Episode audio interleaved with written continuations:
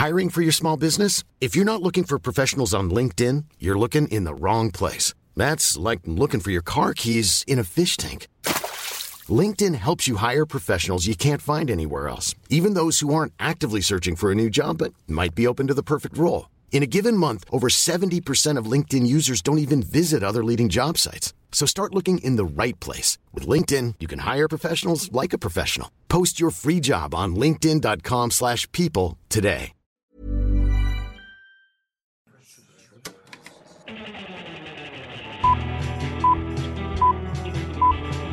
Saca el fanboy que tienes dentro.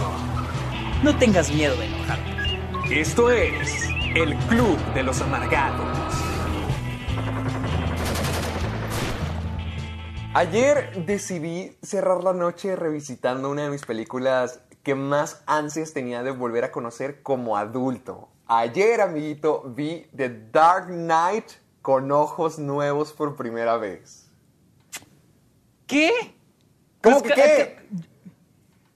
Pues, ¿cuándo fue la última vez que la viste? En el 2008, cuando se estrenó en el cine, la fui a ver con mi mamá. Nunca la has vuelto, nunca la has vuelto? Nunca la. O, o sea, he visto varias cosas porque es la película eterna de TNT, siempre la tienen ahí, pero nunca la vi bien completa. Me conozco muchas cosas, he visto muchos ¿En análisis. serio? Sí, sí, sí, sí, sí. He visto mil videos. Es más, no, no se supone que en YouTube, como quién sabe qué porcentaje de videos son análisis de The Dark Knight. Sí, sí, de hecho es de lo que más encuentras en YouTube, pero neta estoy impresionado. Yo no, es que, o sea, es que es, creo que una de las películas que más he visto en mi vida, o sea, la veo también como dos, tres veces al año, o sea, yo no... la fregada, no, no, tampoco, tampoco, no soy tan batiobsesivo como tú, pero ayer me Pues no, pero es que a mí me encanta, o sea, me hace una gran película. Es que sí está muy buena, pero es que no recordaba muchas cosas. Porque, mira, primero, primero que nada, pon- ponte a imaginar esto. Me puse a ver la película y me acabo de dar cuenta de que se estrenó hace 12 años. O sea, The Sí, Dark- hace 12 años. No manches, The Dark Knight tiene 12 años. ¿Cuántos años tenía Heath Ledger cuando hizo eso? Ay, no sé, tal vez ya 30 y algo. No, 27, creo. 27, creo que se murió a los 26. 28. No sé, la neta no sé. Pero no, friegues. Es lo que quería revisitar porque eh, no sé, siempre tuve muchas ganas. The Dark Knight es una película que siempre se ha tenido presente, ya sea si se está hablando de Batman, si se está hablando de Christopher Nolan, si se habla de Heath Ledger, pero ayer quise verla nuevamente, estaba muy emocionado por verla ya como adulto, no como cuando fui un niño que me quedé dormido en el cine. ¿Te quedaste dormido cuando viste The Dark Knight? Es que estaba muy cansado.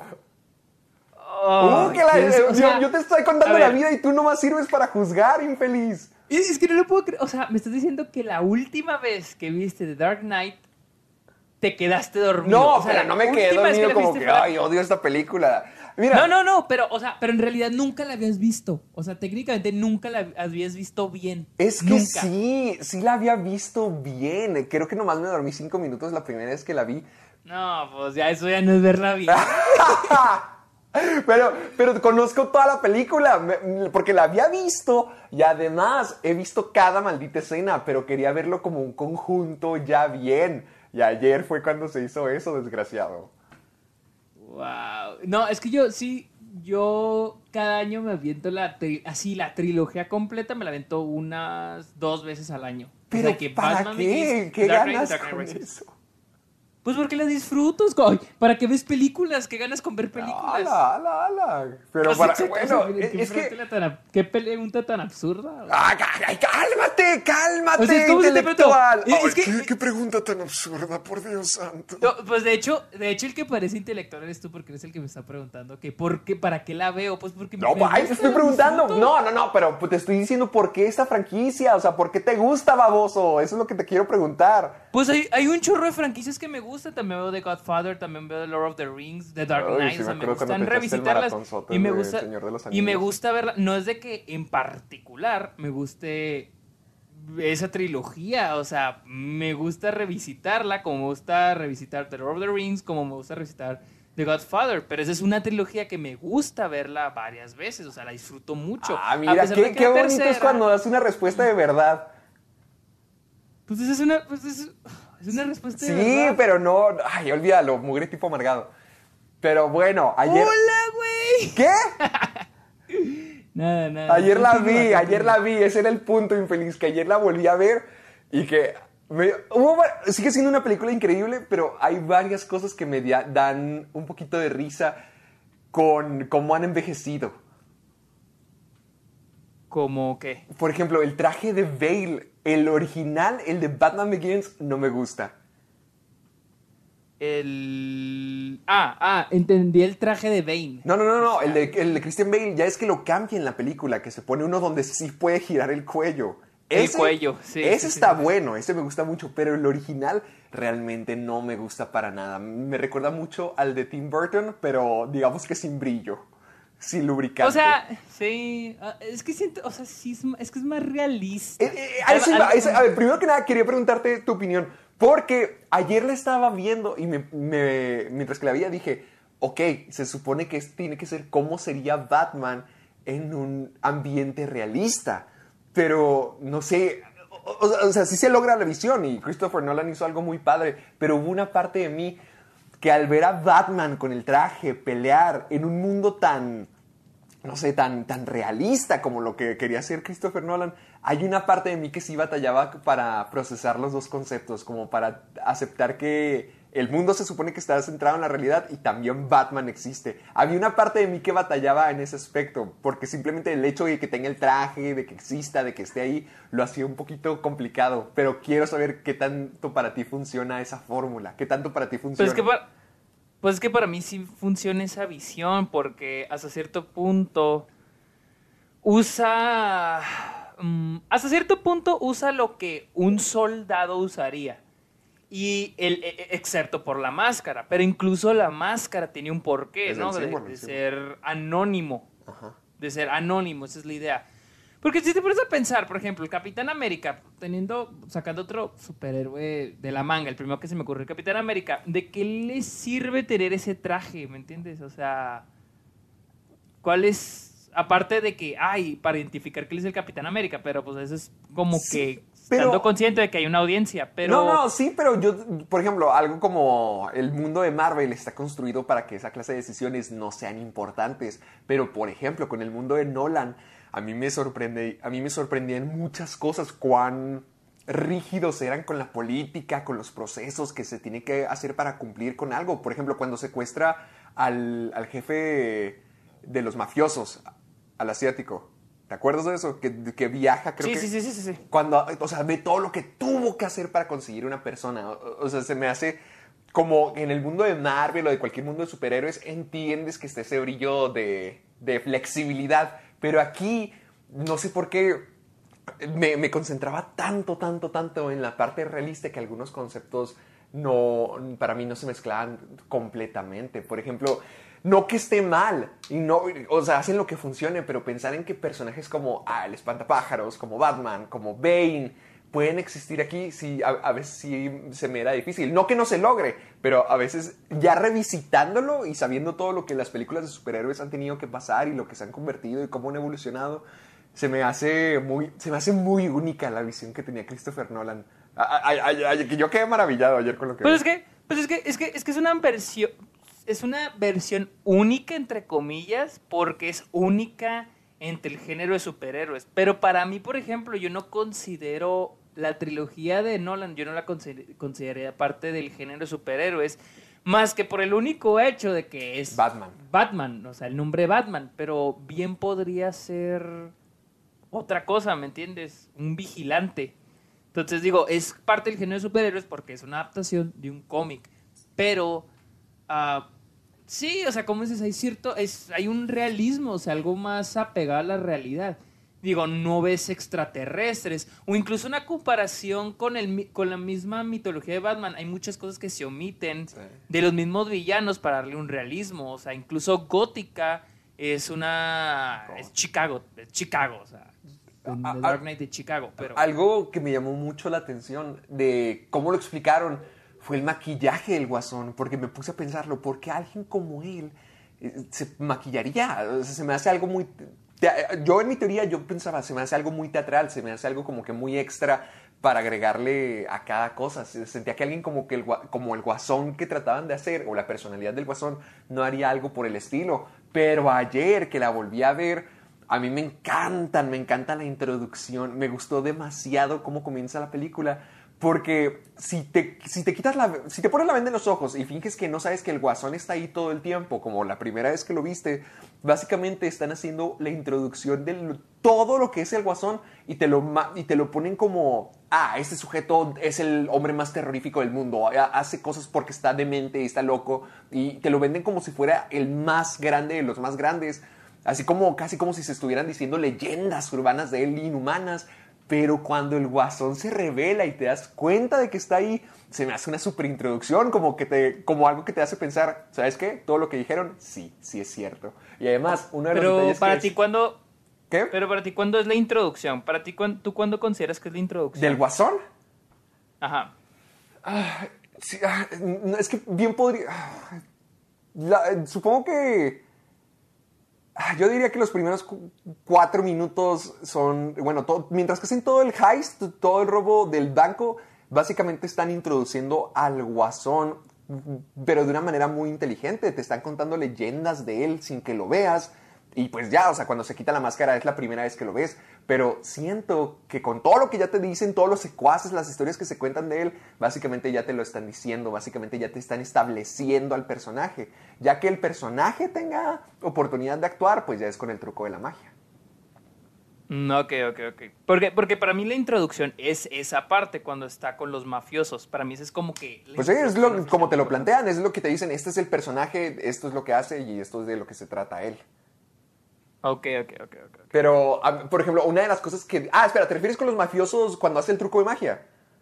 Sí, esa parte. Ah, yo, yo, yo siento que la otra parte es como que un planteamiento, luego ya puedes ver al personaje. Pero algo que me gusta que dicen de él es que el maqui- dicen, ¿por qué usa el maquillaje? Y que algunos, creo que se decía o lo decían ahí, que lo utiliza como, como pintura de guerra, o sea, que es para intimidar. Y cuando me pongo a pensar en eso, digo, ah, caray, pues sí. Y además cuando me pongo a pensar en la teoría de la que hablamos, de la que, te- la que decíamos donde bien podría ser un veterano de guerra abandonado el guasón, digo, pues a lo mejor, que cada vez, de hecho, esa teoría cada vez está siendo más fuerte y más fuerte y más fuerte, porque sí, porque yo siempre me pregunté, ¿por qué un personaje en el mundo de Nolan usaría esa clase de maquillaje? ¿Por qué sería el villano así tan teatral, tan obvio? Pero cuando lo pusieron en ese sentido de que es para intimidar, que es parte de la táctica, que es parte de lo que él es con su estrategia, digamos, casi de soldado, dije, shit, tienen algo muy, muy fuerte aquí. En general se me hizo, en general no me había dado cuenta lo, lo oscura, lo, lo tétrica que a veces puede ser y lo inteligente que es la película. Se me hace una joya. Una joya, no Una podía faltar joya. Pues bueno, ahí lo tienen, ahí tienen a Héctor poniéndose 12 años al corriente. 12 años al corriente. Sí, se me hizo, neta, se- sí, se me soy- hizo una belleza. Es que todo- eso es Batman. Todo el mundo ama eso de Batman y, y creo que ya empecé a entender más por qué. Sí, a mí, yo, yo, yo pensé que sí la habías visto varias veces, o sea, tampoco tanto como yo, pero pensé que sí la, o sea, pues, no sé, siento que mucha gente la ha visto. Sí, Siento que mucha es gente una la de las películas de superhéroes que más puede repetir. Es una de las mejores películas. de- es una de las mejores películas de Christopher Nolan, una de las mejores películas de Batman, una de las mejores películas de superhéroes. Por eso. Literal, tanta yo, yo pienso que es la mejor de Nolan, la mejor de Batman y la mejor de superhéroes. Quiero volver, a, quiero volver a ver Batman Begins para poder compararlo, porque ah, Hay gente que le gusta más Batman. es que yo siento que me podría gustar un poquito más Batman Begins. So, yo estoy seguro de que Dark Knight, por ejemplo, con Dark Knight Rises, esa la he visto ya veces más. Pero porque cuando salió, ya en el 2011, ya estaba indagando más en el mundo de las películas, ya me gustaban más los superhéroes, ya estaba más al tanto. Pero en el 2008 yo nomás estaba en la fase cuando iba al cine a ver películas con mi mamá. La, la, la- The Dark Knight yo la vi en el cinema viejito de Delicias, en nuestro cinema, hasta me acuerdo en la sala. Ah, no, no, yo sí lo vi en el- ya, en el, ya cuando era el nuevo, el cine nuevo en Delicias. El MM sí. Cinemas. Sí, el The Dark Knight. Y The Dark Knight Rises, pues también, también la vi ahí. No, y he estado viendo películas. Ayer también me, me eché un poquito la mitad de Scott Pilgrim, me eché la, la segunda mitad. Y hoy en la mañana abrí con el tema que tengo preparado para nosotros hoy. Hoy en la mañana estaba preguntándome, ¿qué película veo? ¿Qué película veo? Y dije, quiero ver algo que tenga ganas de ver, que, que siempre haya tenido ganas de ver, pero que nunca encontraba la, el tiempo adecuado. Y dije, ¿sabes qué? Fuck it. vamos a ver Clímax. Y hoy desperté con Por Clímax. fin. Hijo, no puedo creer que te rechacé las dos películas de Gaspar Noé que me, eh, me ofreciste que viéramos. Te las rechacé y las dos las he amado y no manches, lo que hubiera dado por verlo en la Y pantalla más clímax, y grande. clímax, y clímax en el cine. Ya sé, y la pudimos, la pudimos haber visto en el cine en Álamo, maldita sea. Yo sí la, yo sí la vi. Va, Cuando te fuiste yo fui a verla. Qué bueno, qué bueno que tengas tanto dinero. Ah, también, también para que sepan, este Héctor rechazó ver eh, Parasite en Nueva York. Ese también. Ay, pero no, a ver, ¿y fue- qué vimos en su lugar o qué hicimos en su lugar? Fuimos a ver Beetlejuice. Yo hubiera preferido ver Parasite, la neta. Nah, yo, estoy feliz con haber visto Beetlejuice Parasite, la vi cuatro veces, la vi, y la vi en el cine, también la pude ver en el cine. Yo hubiera preferido ver Parasite. Oh, que la el terco, total, total, maldito viejo terco. Hoy en la mañana vi Clímax y fue genial. No me encantó tanto como Enter the Void. Enter the Void sigue siendo mi película Sí, favorita Enter de Gaspar Noé. Y eh, ahorita me puse a investigar y me di cuenta que Clímax, pues más que nada es un experimento, pero se me hace muy padre. Es como, eh, las historias detrás de las películas me frustran, Sergio, porque Gaspar Noé no hizo ¿Las nada qué? con Clímax. No la, la dirigió, o sea, obviamente hizo mucho, la fotografía, la, la dirección, todo, todo. Pero no había guion. Se inventaron esa historia, esa película en 15 días. ¡Qué pegs! Sí sabes, sí sabes cómo estuvo detrás de todo lo de Clímax, ¿no? Sí, más o menos que el, que el guion era de 10, 15 páginas más o menos. Yo tengo entendido, no sé si no había guion o a lo mejor si era chiquito, pero según tengo entendido, los actores fueron los encargados de ir eh, improvisando toda la historia. Oh, sí, sí, sí. sí. Eh, que nomás. Sí, no, sí, sí. Que Gaspar Noé nomás les daba algunas líneas de diálogo, que les daba un poquito de, a lo mejor, de dirección, y que era su libertad tomarlas o no. Lo cual se me hace súper padre con, con toda la temática del LCD, que es perder el control. Siento que que le dé la libertad a todos los actores, sí se me hace muy padre. Yo, yo esperaba encontrar algo que, ah, como que una lección, como en Enter the Void, que habla mucho de la muerte, de la vida, de las relaciones que se hacen, todo, todo eso. Aquí no lo hay. Pero sí, es un viajezote. Es como demonios. Me hubiera encantado haber visto esto en el cine. Sí me arrepentí. Eh, a mí, fíjate que a mí me gustó mucho Clímax, pero tengo problemitas con el final. O sea, el final es lo que... eh, ¿Qué parte que del final? Sin spoilear, sin spoilear. Porque sí me gustaría recomendar esto a la gente. Pues no se me... Bueno, no, no siento que haya mucho que spoilear, pero... No, es que no hay pues, historia. el final, como, como que el final de la noche. Simplemente es como que... No, no, no siento que... O sea, como, como que es, acaba muy de repente. No hay un punto climático, por así decir. Pero pues te digo, me gusta, a mí sí me gustó mucho Clímax. A, a mí me gustó mucho. De hecho, la parte favor- mi parte favorita de Clímax no es ya cuando todo sale de control, es el comienzo, es la secuencia principal de baile y cómo comienza la película. La forma en que empiezan las, los logos de las compañías productoras y cómo se escuchan las, las bocinas a lo lejos y empieza a sonar la de Supernatural o Supernatural, la, la, la primera canción que bailan con el pleno secuencia, hijo, se me hace tan tétrico, se me hace tan... Inmediatamente te sueltan den- dentro del mundo de glamour, pero, de pero creo que, pero de tú dices de los logos de los de la de los de la música, de las No, no, no, ya es que ya es que ponen los nombres de los actores a la mitad de la película. Sí, y no, y también los de del soundtrack. Los de la música. Sí, no, Ajá, esos no, soundtrack. al comienzo, cuando apenas están a punto de hacer la primera coreografía. Ah, ok. Eh, te- tienen las entrevistas donde ven a cada uno de eh, cada uno de Ah, los ya me personajes. acordé, ya me acordé, ya, Ya, me acordé. y luego sí, se sí. cortan las entrevistas y ya comienzan los logos, ya para darle luego a- al primer baile. Y esa parte se me Mm. hizo bien genial. La canción está, está increíble. Sí, la neta, a mí, a mí sí me gusta, a mí sí me gusta, pero te digo, mi problemita es el final, el, final, pero sí, prefiero Enter the Void. Ah, Love... eh, no Ah, quiero ver. Irreversible y, Y- Love. Son las que me faltan de las varias películas que. Irreversi- Irreversible sí está muy buena. también. Love me dijeron que... Yo una vez vi una lista de películas de Gaspar Noé, cómo verlas, y decía, la primera que tienes que ver es Enter the Void, perfecto. La siguiente que decían era Clímax, perfecto. Y ahora la que decían era Irreversible. Dicen que Love nunca debería ser la primera película que veas de Gaspar Noé, ni de las primeras. Bueno, yo las veo como las va sacando, así que no sé cómo que primero. Es que, pues, ¿Qué? El especial. Pues nomás es más fácil que ¿cómo? ¿Cómo les tendría que ver? No, es que ¿Cuál fue hay, ra- primero? hay- sí hace la ¿Cuál saca diferencia cómo ves una película. Por ejemplo, se supone que Love está muchísimo más, más intensa que todas las películas. Mala. Mala. He escuchado que también está a veces medio malona. He escuchado algunas malas críticas. Sí está mala, sí está mala la neta. Pues ahí está, por eso. ¿Por qué comenzar con una película mala de un director si puedes comenzar con una de sus mejores películas? No, pero pues Irreversible fue Irreversible es de sus primeras, pero creo que sí creo que muchos la consideran la mejor, la Irreversible, es que está muy buena. Yo- es que yo, por ejemplo, Enter the Void eh, es una forma increíble para comenzar con sus películas, porque son mucho... No, sab- no sabría cómo describirlo, porque no... eh, eh, Clímax y... Y, y este, um, Enter the Void son películas muy diferentes, pero que tienen temas muy... No sé, a lo mejor muy tabú, muy, muy ocultos, muy oscuros, pero ah, se, se me hace increíble. Pero total, ese no es el punto. Después de haber visto Clímax, ahorita también en la mañana me eché otra película de terror.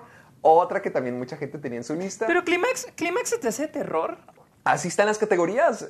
No, o sea, no es. Yo creo Bueno, que sí. Yo, es que yo, yo creo que. Para mí es como terror. drama. No, no la consi- No, ni de cerca. No la consideraría ¿Por un drama. Yo siento que no hay conflicto con los personajes, sino que eh, no hay ningún conflicto, no hay ninguna trama. El terror no es el terror al que estamos acostumbrados, pero es el terror de no tener control. Es lo que permite... Siento que con Clímax estamos viendo una película que pone a un montón de personas que sabes cuáles son lo básico de ellos, el conflicto de cada persona, y luego los entregas a, a sus instintos, a, a no tener filtro, a la falta de control, a la libertad en exceso, y que a partir de ahí, de que todo eso se degenere, es ahí donde surge el control, de estar en una situación donde es infierno en cada esquina y no sabes qué hacer y no se acaba y continúa y continúa porque no es como que, ay, ya me aburrí del LSD, déjame me tomo leche para que se me baje. Pues no, están ahí atrapados. Hay un momento donde Sofía Botella se mete las manos en, la- en las mallas y se asusta porque cree que tiene las manos en su piel. O sea, se me, se me hace muy, muy terror a su propia manera, muy terror circunstancial. Mm, ok. No, am, tal vez sí podría ser terror, pero también la consideraría de drama. Ah, no sé, es que drama no, no, no veo nada dramático pasando en ellos, sino veo la falta de control, la falta de... Pues es que la- el género de drama lo puedes encontrar. Por ejemplo, Dark Knight es drama. O sea, no tiene que ser de alguna manera. No, pero por- No es que Clímax no tiene nada de historia. Es, es un montón de tipos con sus propios problemas soltados y que corran libres por su cuenta. Es, ahí siento yo que donde se hace el control en, en el O sea.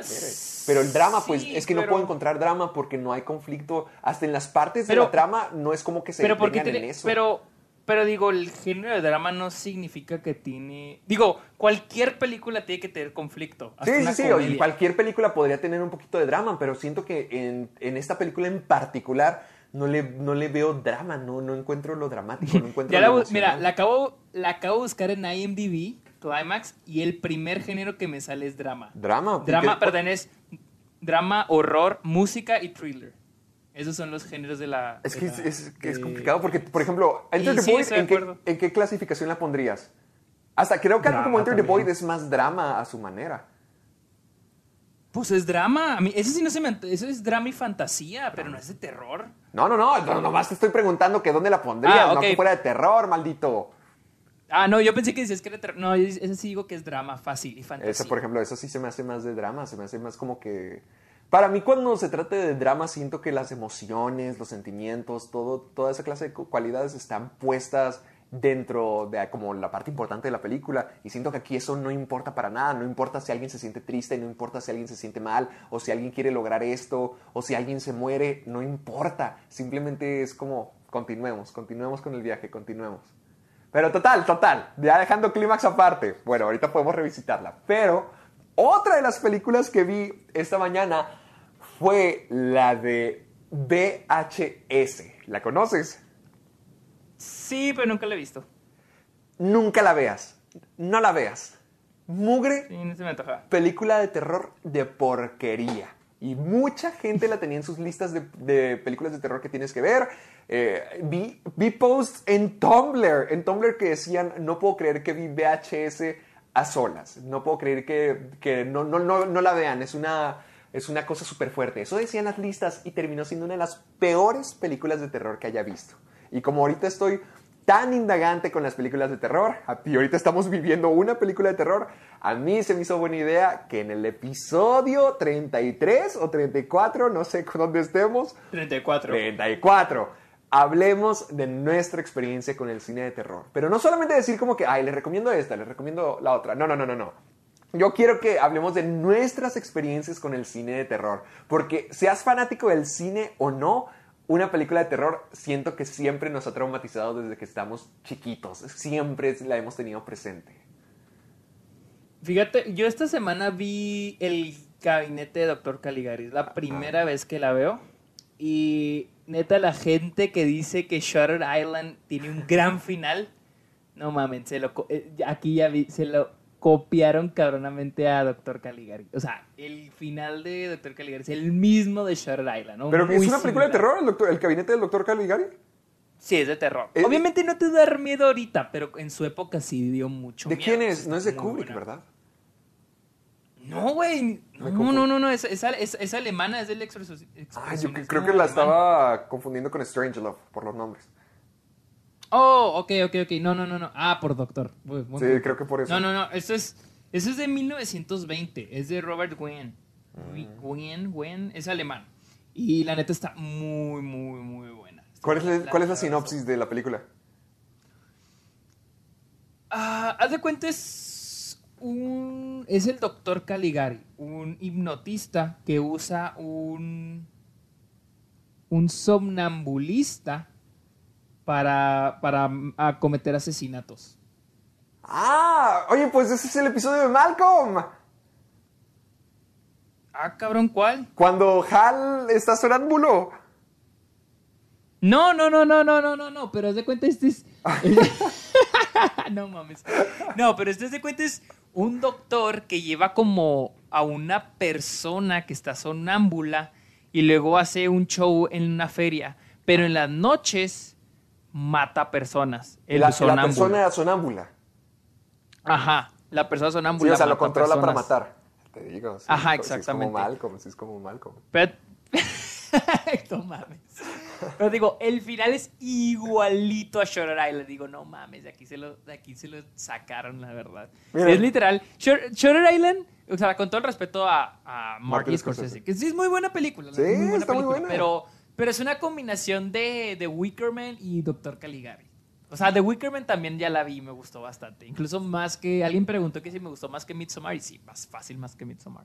Ah, bueno, mira, hay muchas cosas que creo que tenemos que hablar en este episodio dedicado al terror, porque de- desde las películas actuales de terror hasta la época con la que crecimos, hasta lo que nos traumatizó, un montón de cosas. Hagamos la introducción ya después de 27 minutos de haber comenzado con el programa. Estábamos todos hablando.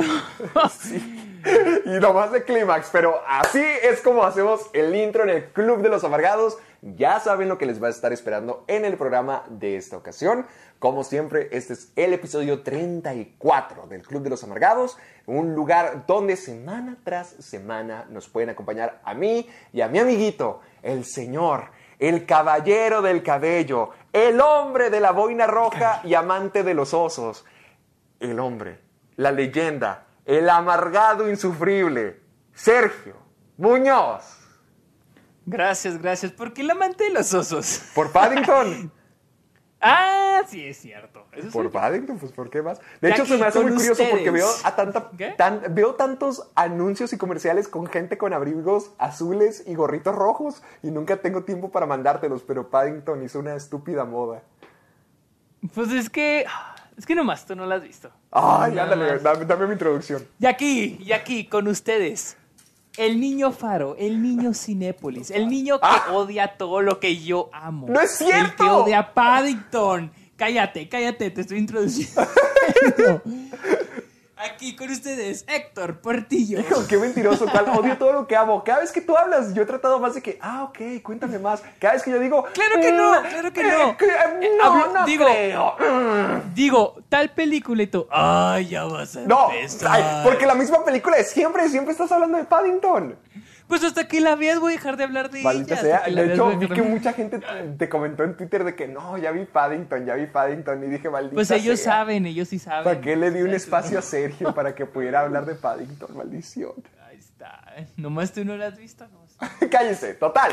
Este es el Club de los Amargados, el lugar donde semana tras semana hablamos de cine, el mundo de las películas, las noticias y cualquier cosa que pase en este. Como seguimos en la semana 14 de cuarentena del coronavirus, Sergio y yo hemos estado buscando temas por los cuales podemos hablar y como ya lo vieron ejemplificado, lo que vamos a estar discutiendo en esta ocasión van a ser nuestra experiencia con el género del terror. Todo lo que tenga que ver con el cine de terror, quiero que lo hablemos en este programa. Ahorita mismo yo ya mencioné las películas con las que yo he estado pasando mi cuarentena. Sergio ya mencionó el Dr. Caligari. Pero a ver, amiguito, ahora quiero que les digas dónde pueden escuchar el programa.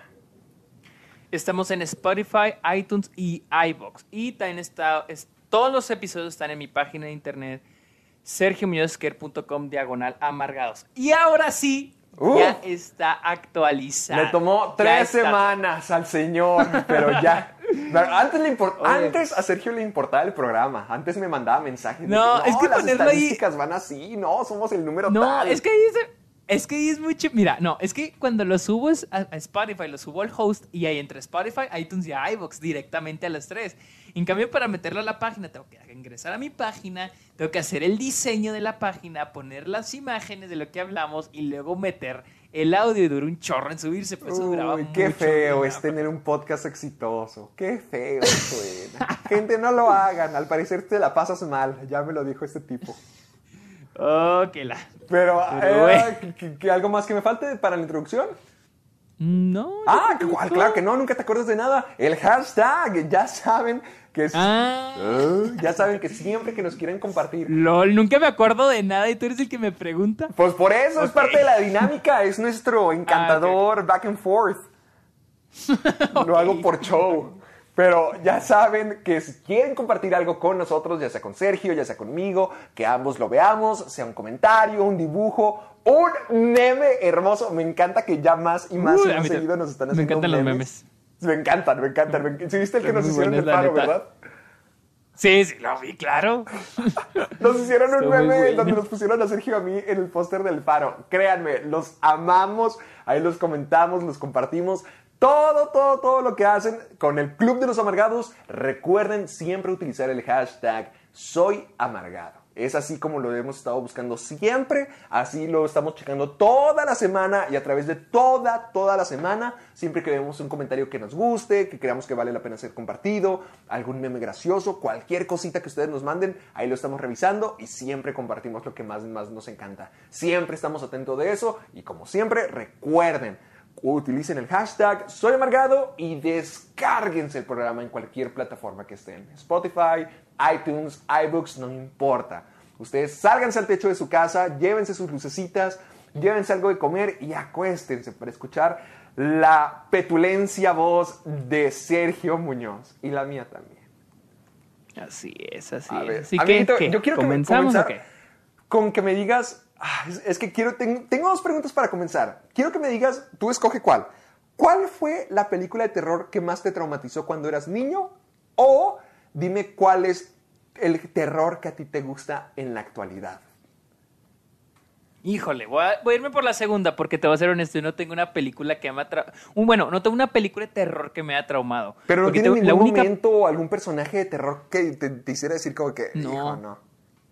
No, no, yo creo que yeah, eh, Children of Men es la única película que siento que me ha así traumatizado, la neta. ¿Por qué?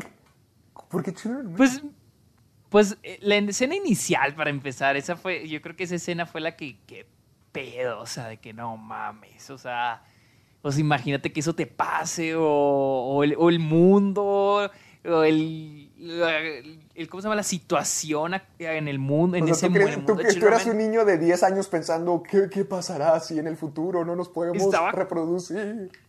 No, no eso, simplemente que pues que la gente estaba en jaulas Ah, y luego cómo, cómo mataban a... Ah, bueno, no puedo decir spoiler. alert. Ah. Es- o sea, sí.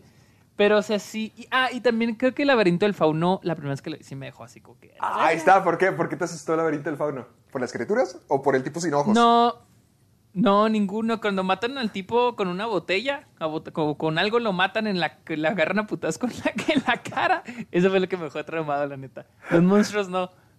O sea, no, hijo, ¿no? Pues con razón, no tiene sentimientos hoy en día. Nunca sentiste nada, señor. Yo crecí No, siempre no. temeroso de Samara. Yo, Samara. Ay, la, con- la niña del aro. La niña del. Ay, pues crecimos en una desgraciada sociedad donde te decían, ay, ahí se aparece la niña del aro. Era la amenaza aro, clásica. no mames. Y así, güey, sí, sí me acuerdo. De hecho, hace- de hecho, hace poquito, creo que ayer me estaba acordando de eso de que no mames cuando decían lo de la niña del aro. ¿Sí te acuerdas? Es que lo, lo- lo utilizaban para cualquier cosa. Siempre te decían como que, ay, se te va a aparecer la niña del aro. Se te va a aparecer la niña del aro a las 3 de la mañana.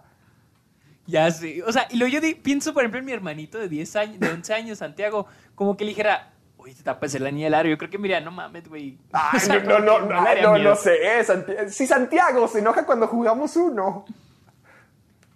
Pues sí, pero hay cosas como que siento que no es tan... O por ejemplo, a Santiago, ¿qué le, Tonto, o sea, no qué está- le da? no es ¿Cuál es el trauma de Santiago? Tú que, tú que eres tu hermano, tú que lo conoces, ¿cuál es el trauma de Santiago? ¿A qué le tienen miedo los Siento que- niños hoy en día? No sé, güey. O sea, la neta no siento. O sea, sé que, por ejemplo, como, much- por, como muchos niños, la oscuridad, ¿entiendes? Pero como que ya, incluso ya no le da miedo. O sea, era cosa de hace cuatro años. No siento que tenga un. Por, por ejemplo, tú tenías un miedo a algo, aparte de a, la niña del aro. Es que no es como que le tuviera miedo a la niña del aro para empezar, sino que siempre me daba mucho miedo que se apareciera en general como que un fan... Es que esto es el fantasma máximo, el fantasma que sí te puede dañar, por eso me daba tanto miedo. Pero miedo aparte de la niña del aro... ah, supongo que la oscuridad cuando era mucho más pequeño. Y e- es que en general yo crecí con el horror y era lo que más me daba miedo. Cuando me contaban una historia de terror, ya fuera un creepypasta o la clase de historias que cuentas en una fogata o de un libro o si veías un episodio de, ter- de terror feo o una película de terror fuerte, hasta por ejemplo algo como supernatural, ver uno de los fantasmas, a mí se me quedaba mucho. Creo que es por eso mismo que el género de terror es mi favorito hoy en día, porque me asustaba tanto, tanto, tanto, tanto de niño, porque todo se me quedaba. Si a mí me gusta mucho el cine y se me quedan las películas, las del terror se me quedaban siempre, hasta incluso antes de que me gustara el, el cine, porque con una imagen así fuerte me asustaba mucho. No sé si te tocó cuando eh, en Hotmail se mandaban cadenas y me acuerdo que en Hotmail... Ah, sí. Sí, sí, sí, se mandaba cadenas de todo, de que presentaciones y hasta cosas de terror. Una era la imagen de una niña que estaba flotando y, y era una niña fantasma, obviamente. Y me acuerdo que esa imagen me traumatizaba. Ver videos así en YouTube, ver en cualquier cosa media de terror. Si la imagen era fea, se me quedaba para, para siempre. Así te la dejo. A mí, a mí me daba miedo ver Ghost Rider. Me daba muchísimo miedo Ghost ¿En Rider. serio? Con Nicolas Cage me daba demasiado miedo. Por, era por Nicolas Cage, mi Era por Nicolas Cage, obviamente, y ni siquiera tenía que ser una calaca con fuego, solamente con que pusiera la cara me daba miedo. Pero me daba mucho miedo. Esa película me daba mucho miedo hasta por el villano, cuando eran puros screamers. Y, y luego también me daba, ¿sabes qué otra película me daba miedo? Spider-Man 3. Spider-Man 3 me daba miedo por Venom. ¿En serio? Me daba Mm, mucho miedo. Antes de verla, Venom me daba miedo, porque me daba miedo la forma en cómo gritaba y cómo abría la boca. Se me hacía como que, ¿qué es esto? Es- esa, esa clase de cosas son las que me daban más miedo. Eran como que más por impresión. No estaba acostumbrado. Ok, sí, sí, sí, sí, sí, te- sí entiendo. Sí, o- imagínate, ¿tú nunca no creciste con esos screamers de internet? Como el laberinto donde salía la niña de la- del exorcista o Fíjate que. Ah, o sea, sí, sí me acuerdo de ellos. Pero Pero era no. como que. Son nomás screamers, o sea, como que. ¡Pura Por reacción ¡Nunca humana vas a. de nada! Pues es que, o sea, obviamente sí me asustaba, Porque a huevo es reacción humana. Por eso, por eso, eso en las, en las películas, digo, no mames, es como que un susto barato, porque Sí. igual te va a asustar. No puedes decir de que no te asustó, o sea, sí te asusta. O sea, obviamente te asusta, pero porque es reacción humana. Sí, sí. El que sí me daba medio poquito culo era el de la morsa. ¡Ah! ¡Oh! ¿Cuál poquito? Ese sí me hizo zurrarme como no tienes idea. Y las dos partes. La parte donde hablaba la cara digital y la parte donde ya ponían a, a la tipa. Sí, yo sí me acuerdo. Pero, pero ese está muy bueno. O sea, ese está. es- bueno, no bueno, pero, pero ese me da miedo porque no tenía screamers. O sea, simplemente era la. la o sea, pues el video en sí. O sea, nomás lo ponías y era de que, ¡qué miedo! Es que se- sí, sí, daba muchísimo miedo. Me acuerdo de. Es que movían. La música a propósito era la de Itsy Bitsy Araña, ¿verdad? La de Itsy- Sí, sí, sí, sí, sí. Sí, me acuerdo cómo la ponían bailando, que adelantaban los tiempos y luego frenaban todo eso con cómo se te quedaba viendo y se iba acercando poco a poco la morsa. Oh, sí, sí, eso sí me aterró. ¿Eso es lo que lo que te daba a ti miedo cuando eras pequeño? O sea, no hace de que, ¡ay, qué miedo! Pero me acuerdo de ese video, o sea, por hablar así de, de cosas virales o Sí. cosas que sí. Porque sí me acuerdo que tenía amigos de primaria y, nos, y cuando tenemos trabajos por equipos decíamos de que vamos a poner el de la morsa, vamos a poner el de la morsa. que no te vea tu mamá, que no te vea tu mamá, poner el de la morsa. Y vámonos y lo poníamos, pero no durabas ni cinco segundos y lo cerrábamos. Oh, culo. es que estaba feo. Antes yo siento que era más fácil asustarse con cosas así. Yo siento que ahorita ya es muy fácil memearlo o hacerlo popular y que ya todo el mundo lo tome como cualquier cosa o desmentirlo o hasta explicarlo. Pero en ese entonces algo como Sí, eso sí. obedece a la morsa, no sabíamos qué era, ni siquiera sabíamos cuál Sí, era y la aparte condición de la porque era y aparte porque era algo de el, in- el internet incluso ya al inicios de los 2000 porque el internet es desde los 90 no pero ya in- in- incluso en los 2000 pues era, era desconocido para muchos y más en México no o sea no todo mundo tenía acceso a internet y ya tener acceso pues incluso era encontrar cosas que desconocidas y ahorita dices YouTube ah, ya lo que sea que te encuentras en YouTube pues ya X no no es muy difícil encontrar algo que Sí, porque ya hay 10 cosas explicándolo. Por, por ejemplo, el, el, lo del Ayuwoki que pasó el año pasado. ¿Te acuerdas de eso? Sí, aunque, aunque nunca supe qué era exactamente, pero pues obviamente pues, vi ahí de lo que Se referían, ¿no? Imagínate, siento que lo puedes comparar algo así, pues obviamente está feo y la canción que le ponían obviamente sonaba muy feo, pero si te pones a investigar y te das cuenta de que, ah, la canción es de un juego de Pokémon, ah, el- la cosa esa era realmente una escultura que alguien hizo, hasta Dross hizo un video de explicación y es que esa es la Sí, sí. cosa, ahorita ya se puede explicar más y una de las cosas que más favorecen el miedo y en las películas de miedo es el nunca saber qué es lo que pasa, la ambigüedad, es lo que, ¿te acuerdas como al lugar donde fuimos? Ah, sí, sí me acuerdo. Que algún día contaremos esa historia, pero cada vez me, por ejemplo, al, lo voy a poner eh, eh, censurado. Sergio y yo fuimos a un lugar donde encontramos cosas que no queríamos encontrar. Digamos que ha- hay cosas que no deberían estar ahí y suficiente como para grabar nuestra propia cosa de terror. Pero lo que más nos daba miedo de ese lugar es que la cosa que estaba ahí dentro no sabíamos por qué estaba ahí. Y yo siento que esa ambigüedad, el poder ser cualquier cosa, es lo que más da miedo. Ayer estaba hablando con mi amiga Valeria y me dijo que una de sus amigas, Jocelyn, no le gustó la bruja. Y su argumento fue que, ay, ni siquiera mostraron a la bruja. Y yo como que, ese es el Bla, punto. bla, bla. Sí, que ese es el, ese es el punto. El punto es exacto. no saber. Eh, muchas veces, gracias Sí. al terror, al, Pues es que al no ver, te da más miedo. Es que es el, exacto, es que es el punto del terror, o sea, el, lo- el miedo a lo desconocido, a lo que no no entiendes. explicarlo. Ajá, exactamente, o sea, porque una cosa, es- yo creo que es la diferencia entre el suspenso y el terror. El suspenso es lo que, por ejemplo, Alfred Hitchcock decía que, que para hacer suspenso una herramienta es de que tú le muestras a la audiencia algo, pero al personaje, pero el personaje no sabe sobre eso. Entonces tú al personaje lo expones a eso, a lo que la audiencia ya conocemos. Entonces te da miedo por lo que le pueda pasar al personaje. Y el terror es de que ni el personaje ni la audiencia tienen idea de lo que va a ocurrir. Eso es una de las herramientas. O sea, tampoco digo que es una clave para el terror o para el suspenso, pero es una con las que sea Hitchcock. No, pero... Y, pues, yo sí eh, pienso que el terror es, eh, lo clave es a lo desconocido. Sí, en- películas de terror, ¿cuántas veces no hemos visto de que una pelota sale de, de la nada, o un objeto se regresa, o algo cae por las escaleras, o a- a- algo está en el lugar donde no debería de estar? Exactamente. O sea, no Por- ves... porque ese es el punto. Ajá, desconocer, sino que el, el- el hecho de que pueda hacer cualquier cosa, dejas que tu propia imaginación, tu propia paranoia se imagine el peor de los casos y nomás te consuma incluso más. Es por eso que siento que el terror no se tiene que explicar mucho. a- a- algo como comedia terror de Feliz Día de tu Muerte, la primera película de que donde nomás está repitiendo las muertes, las muertes, las muertes, la puedes disfrutar, a mí me gustó mucho, pero la segunda se me hizo una porquería porque te trataban de explicar por qué se estaban regenerando los días. Es ahí ya donde ya estás matando un concepto, donde le quitas la parte misteriosa y divertida al terror. No lo explicas, sino lo experimentas. El punto es enfrentarte al otro, ya sea algo desconocido, algo negativo, algo que tú no puedes comprender del todo.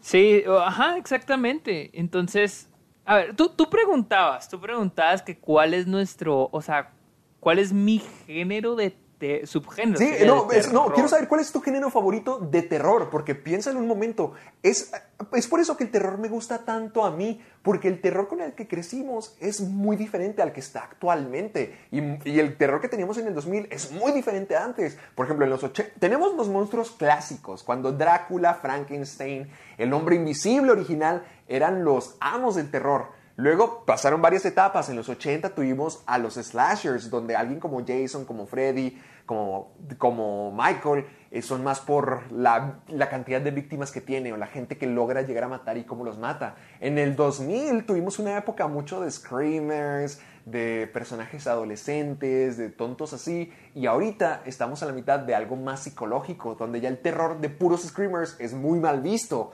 Dígase la monja, la llorona, toda, toda esa saga de porquerías, pero algo como Midsommar, algo como hereditario, algo como la bruja, es lo que ahorita se recalca más como que este es el horror bueno. Entonces yo lo que quiero saber para ti, ¿cuál es el horror que más disfrutas? ¿Cuál es el horror que más te gusta a ti de los tantos tipos de horror que ha habido a través del tiempo? Es que mi. Es que yo siento. A mí me gusta. Mira, por ejemplo, a mí, del, por ejemplo, de los 70s me gusta mucho El Exorcista. Ah. Me gusta bastante. ¿Por qué? Porque Pero algo como el exorcista película- se convierte en tu, en tu horror definitivo. No, o sea, es que no. Se me hace una película muy original y es la primera película de su tipo. Porque ya después películas de exorcismos. El rito. El demonio. Ya no. Y luego tenemos Tiburón. Tiburón a mí Ah, me encantó, la en el cine. Y también es creo del 70 y algo. También está Alien de Ridley Scott. Y se hace muy buena.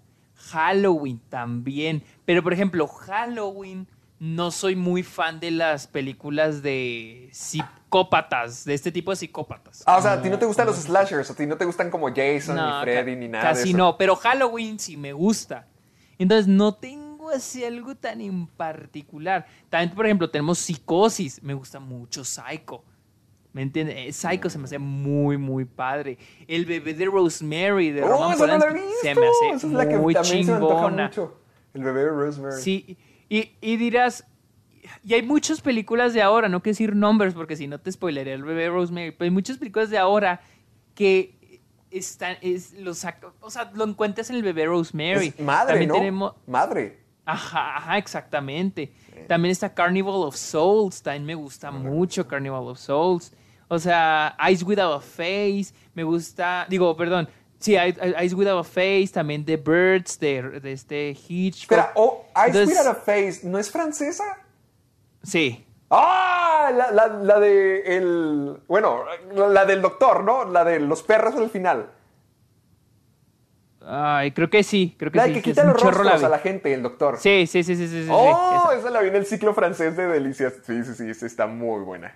O sea, entonces te digo, hay muchas películas, o sea, no tengo, o sea, se me haría muy difícil pensar como que en un subgénero dentro del terror. Por ejemplo, ahora, de los 80, yo creo que de los 80 es donde menos me gustan. Porque The Thing, por ejemplo, de Jo- John Car- Carpenter, me gusta mucho The Thing.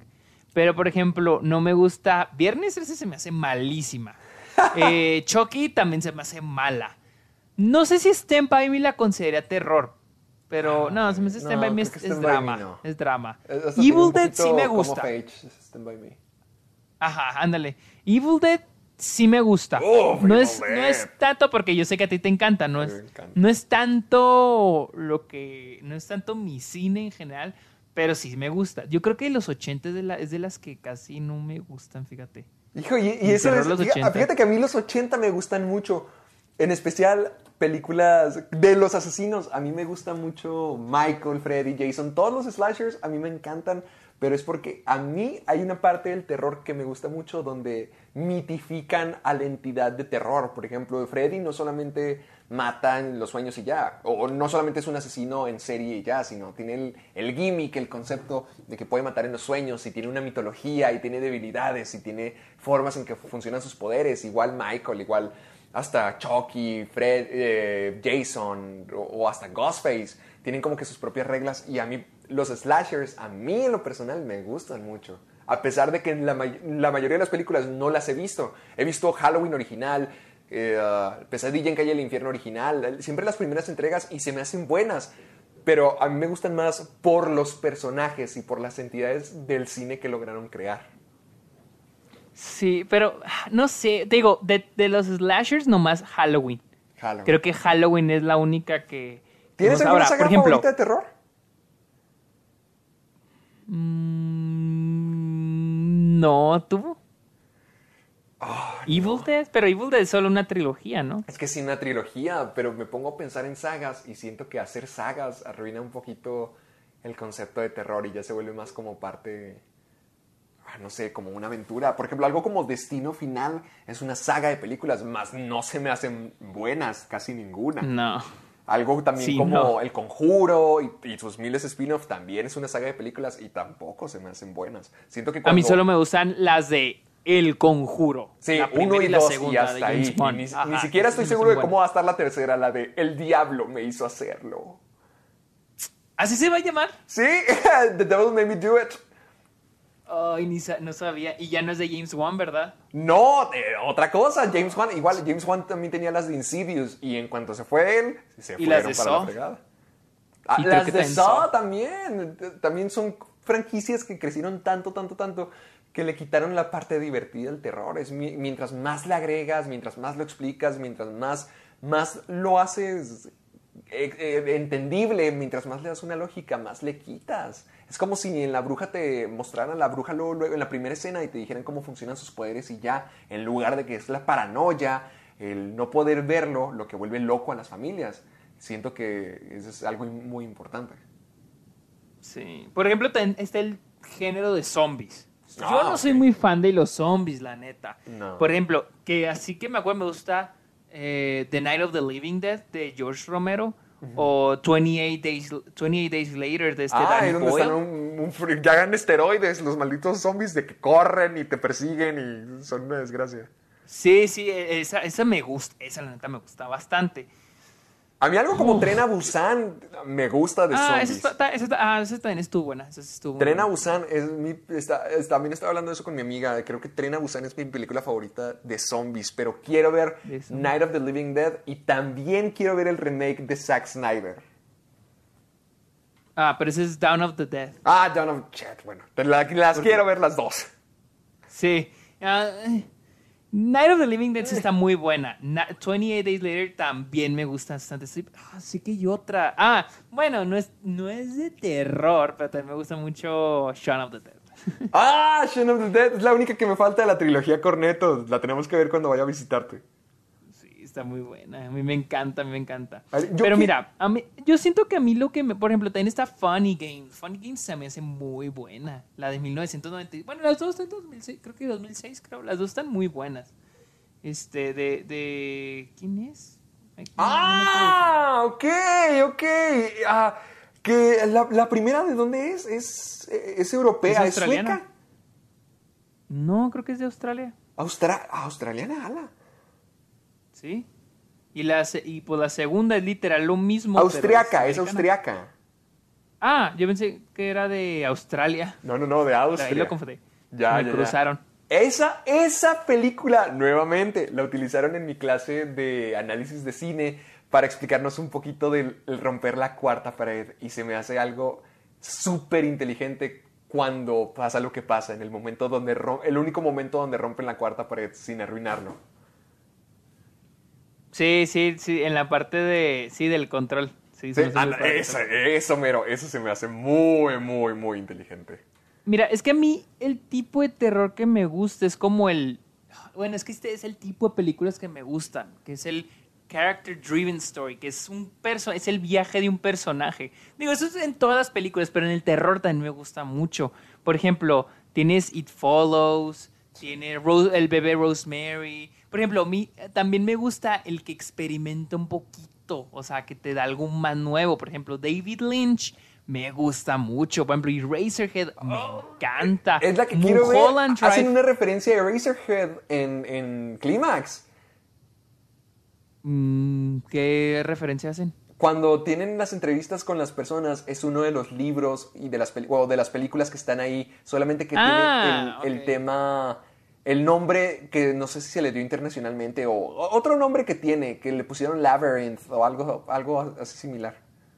No, Labyrinth no, no, esa es la de David Bowie, ¿no? No, no, no, yo sé, pero es que se supone que tenía, mira, a ver, déjame, tú sigue diciéndome, voy a encontrar para explicarte. Ah, ya, ya, ya la vi. Labyrinth Man.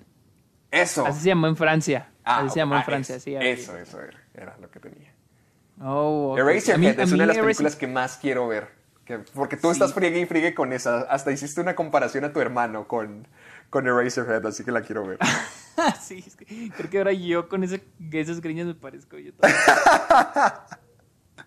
pero, pero, pero, por ejemplo, también me gusta mucho Mulholland Drive de David Lynch. ¿Es de terror? buenísima. Eh, sí, sí es de terror. Es de terror y comedia, yo creo. O sea, no, no sé si contará como un thriller también o no sé. Pero a mí se me hace chingoncísima, me da mucha risa. Está muy ah, y, y- y el protagonista es Justin Theroux. Ok, ok. No, el la protagonista Oh, no, no, es no. esta Naomi Naomi, Watts. Watts. Sí, sí, sí, es Naomi Watts. Ah, es que yo entrevisté a Justin Theroux y pensé que era el protagonista y dije, perfecto. No, no, no, no. Él sale. Es que los personajes salen muy poquito, o sea, muy de repente. O sea, es que hay mucha historia. Por ejemplo, sale Robert Forster, que, paz descanse. Pero solo tiene una escena, literal, una escena. Ya. Y no tiene sentido porque está ahí, pero está. Ay, amo esa película. De hecho, muchos la consideran la mejor del siglo XXI. La Yo mejor diría película del siglo XXI, holy shit. Sí, la neta, yo creo que. Yo creo que para mí en primer lugar estaría The Return of the King, la de Lord of the Rings, y luego Mulholland Drive. Mulholland Drive se me hace muy buena, está muy chida, se me hace bien chingona. Está en Blue. Velvet. Están muy buenas, la neta. Es que a mí me gusta mucho, se me hace muy original David Lynch, se me hace muy, muy original, se me hace muy, o sea, mm, se me hace muy disfrutable, pero como que tienes que saber verlas, porque te, en sí te pones en plan de, ¿por qué puso esto? ¿Qué, ¿Qué significa, significa? esto? Ajá, no lo, por ejemplo, la otra estaba viendo Twin Peaks, ya hay una escena donde a cierto personaje le disparan al final de la temporada.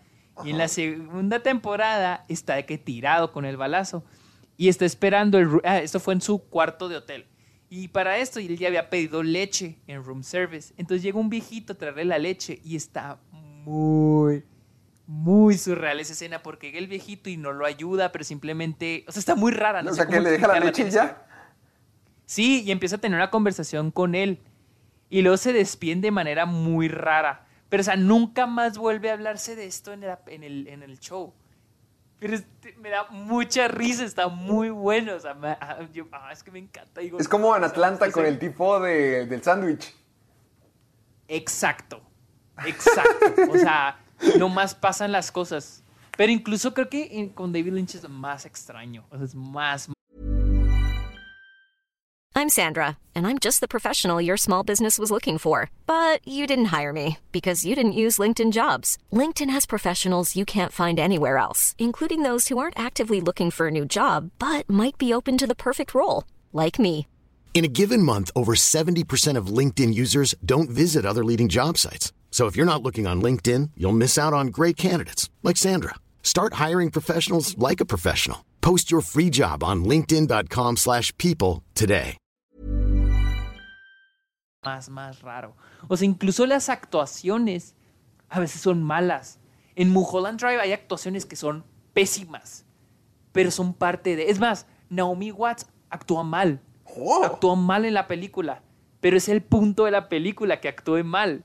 Y está bien chingón, está muy bueno, o sea, está buenísima. ¿Qué La pez? neta Ok, está tengo que ver chingona. eso. Tengo que admitir que estás iniciando ya mi interés por él. Se me hace que ya voy a poner Eraserhead en mi lista de prioridades. No, está- está- están muy chidas. Pero a ver, actualmente, ya hablamos, ya hablaste de los 70s, 80s, 90s. Quiero saber cuáles son las películas que te gustan en la actualidad. Pues Yo creo que las que muestren algo. Es que seamos honestos, también la gente que dice es que el terror, ya no hay terror hoy en día. Sí, o sea, hay es que muy buen terror. siempre ha habido. Es más, siento que antes había películas de terror más malas.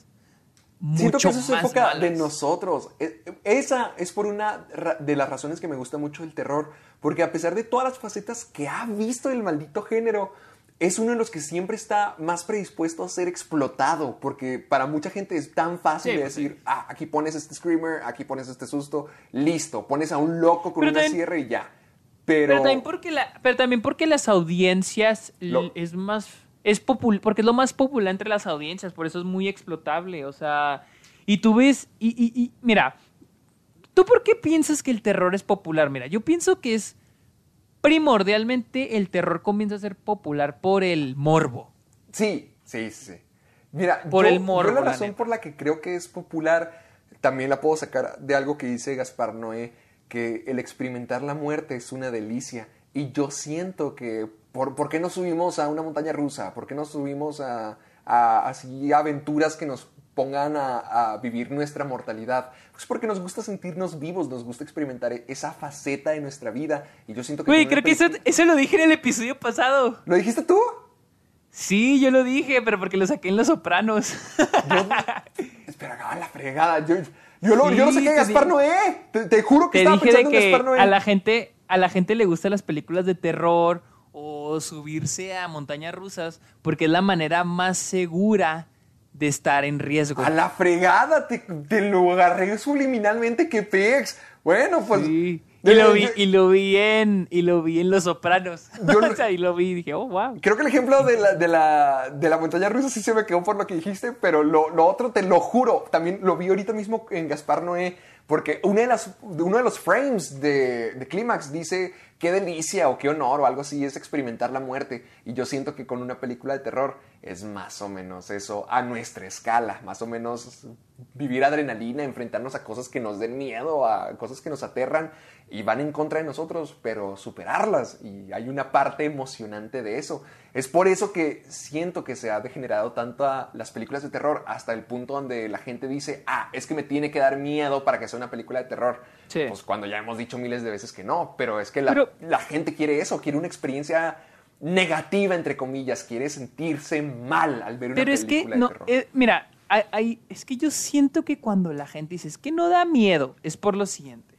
Es porque la gente, cua- cuando tú eres niño, eres más susceptible a que te dé miedo algo. O sea, o sea, incluso cosas que no se suponen que tienen que dar miedo, a veces te dan miedo. Entonces, cuando es una película de terror, pues te da mucho miedo y, te- y como dices, se te queda a veces marcado. Entonces, mucha gente espera ahorita, ya grandes, ver una película y que los deje igual de marcados. Pero ya es muy difícil porque ya creciste, ya maduraste, ya conoces más cosas de las que conoces de niño y por eso es más difícil, pues, asustarte. Pero, ah, pero incluso digo, si vuelves a ver una película que te dejó traumado de niño, muchas veces la gente las ve y dice, no mames, no da tanto miedo como Sí. yo pensé. Pero desde que te traumó esa cosita, esperas ahora que otra cosa te traume. ¿Me entiendes? Ahora esperas que otra cosa te deje marcado. Pero Sí, pues así no revivir ese funciona. sentimiento de, de niño, porque independientemente Exacto. si te daba miedo, ¿no? Por ejemplo, con Samara, en mi caso, ahorita ya no me da miedo, ahorita mismo estoy viendo una imagen de ella y ya no me da miedo, pero hay cierto amor en sentirse así, hay cierto amor o cierta nostalgia o cierto, no sé, un sentimiento como que de apego a poder vivir con eso y por eso creo que como ya no nos da miedo esa partecita, queremos más, queremos más, queremos algo que siempre nos recuerde e, e, e, ese sentir, esa adrenalina de que chin, que, que, esto me da miedo. Entonces como que ya no nos da miedo, buscamos más y más y más para que algo se quede con nosotros como cuando éramos niños, pero pues ya no se puede hacer así y tampoco debería de ser así. El género de terror no está para... No, no, es como una montaña... No es como una casa de terror. Si ya estamos comparando al cine con, con parques de diversiones, la montaña rusa no es una... Digo, las películas de terror no son una montaña rusa ni una casa del terror, sino una forma de contar una historia distinta. Exactamente. Por ejemplo, alguien me preguntaba, alguien decía, yo difiero con la idea de que el cine es para hacerte sentir algo. Yo ¿Quién dijo eso? Yo, no pienso que, yo pienso que no es para sentir algo. ¿Tú? Uh, que la madre, a ver. Sí. Yo pienso que el cine no es... Mira, ¿te acuerdas cuando, no sé si te tocó que con Cristóbal, el profe Cristóbal era un profe de filosofía de Héctor y mío? Sí. Él decía... Nos vemos bien cultos, siempre lo mencionamos. Sí, pero es que él me acuerdo, nunca se me olvida, que dijo que el arte... ¿Te dijo para qué servía el arte? Que no sirve para nada. que no tiene que servir para nada. Ajá, no sirve para nada. Y desde que yo salí de prepa, siempre, todos los días, bueno, no todos los días, pero siempre pienso en eso, o sea, de que, ¿por qué no para Todos los días, ¿a qué se refiere? así, mientras me baño. ¿Qué, ¿Qué quería decir? Entonces, cada vez digo, no mames, o sea, ya entiendo, o sea, y siento que el cine no sirve para nada. O sea, porque decir, ay, es para hacerte sentir emociones, entonces vas a esperar que una película te haga sentir emociones siempre. Yo he visto películas que no me, no me hacen sentir nada, pero me gustan mucho. Digo, ay, qué bien hecha está esta película. pero no me hace sentir de que, ay, qué feliz estoy. Ay, qué pero me hace pensar de lo buena que está. Por eso digo, las películas para mí no son para hacerte sentir algo. Porque hay, hay películas experimentales, hay películas independientes que no te harán sentir nada y dices, wow, qué buena está. Por eso ese, es el problema de que hay mucha gente ahorita que si la película no te hizo reír o la película no te hizo gritar o asustarte, dices, ay, pues no estuvo tan buena. O te aburres muy fácil, porque como esperas que la película te haga sentir algo, pues te aburre muy fácilmente. Y digo, no siento que la gente que la gente piense que la película tiene que hacerte sentir de una manera esté mal, o sea, te digo, yo creo que tenés parte del concepto que decía Cristóbal, que la idea de que el arte no sirve de nada es de que para cada quien el arte es algo, ¿me entiendes?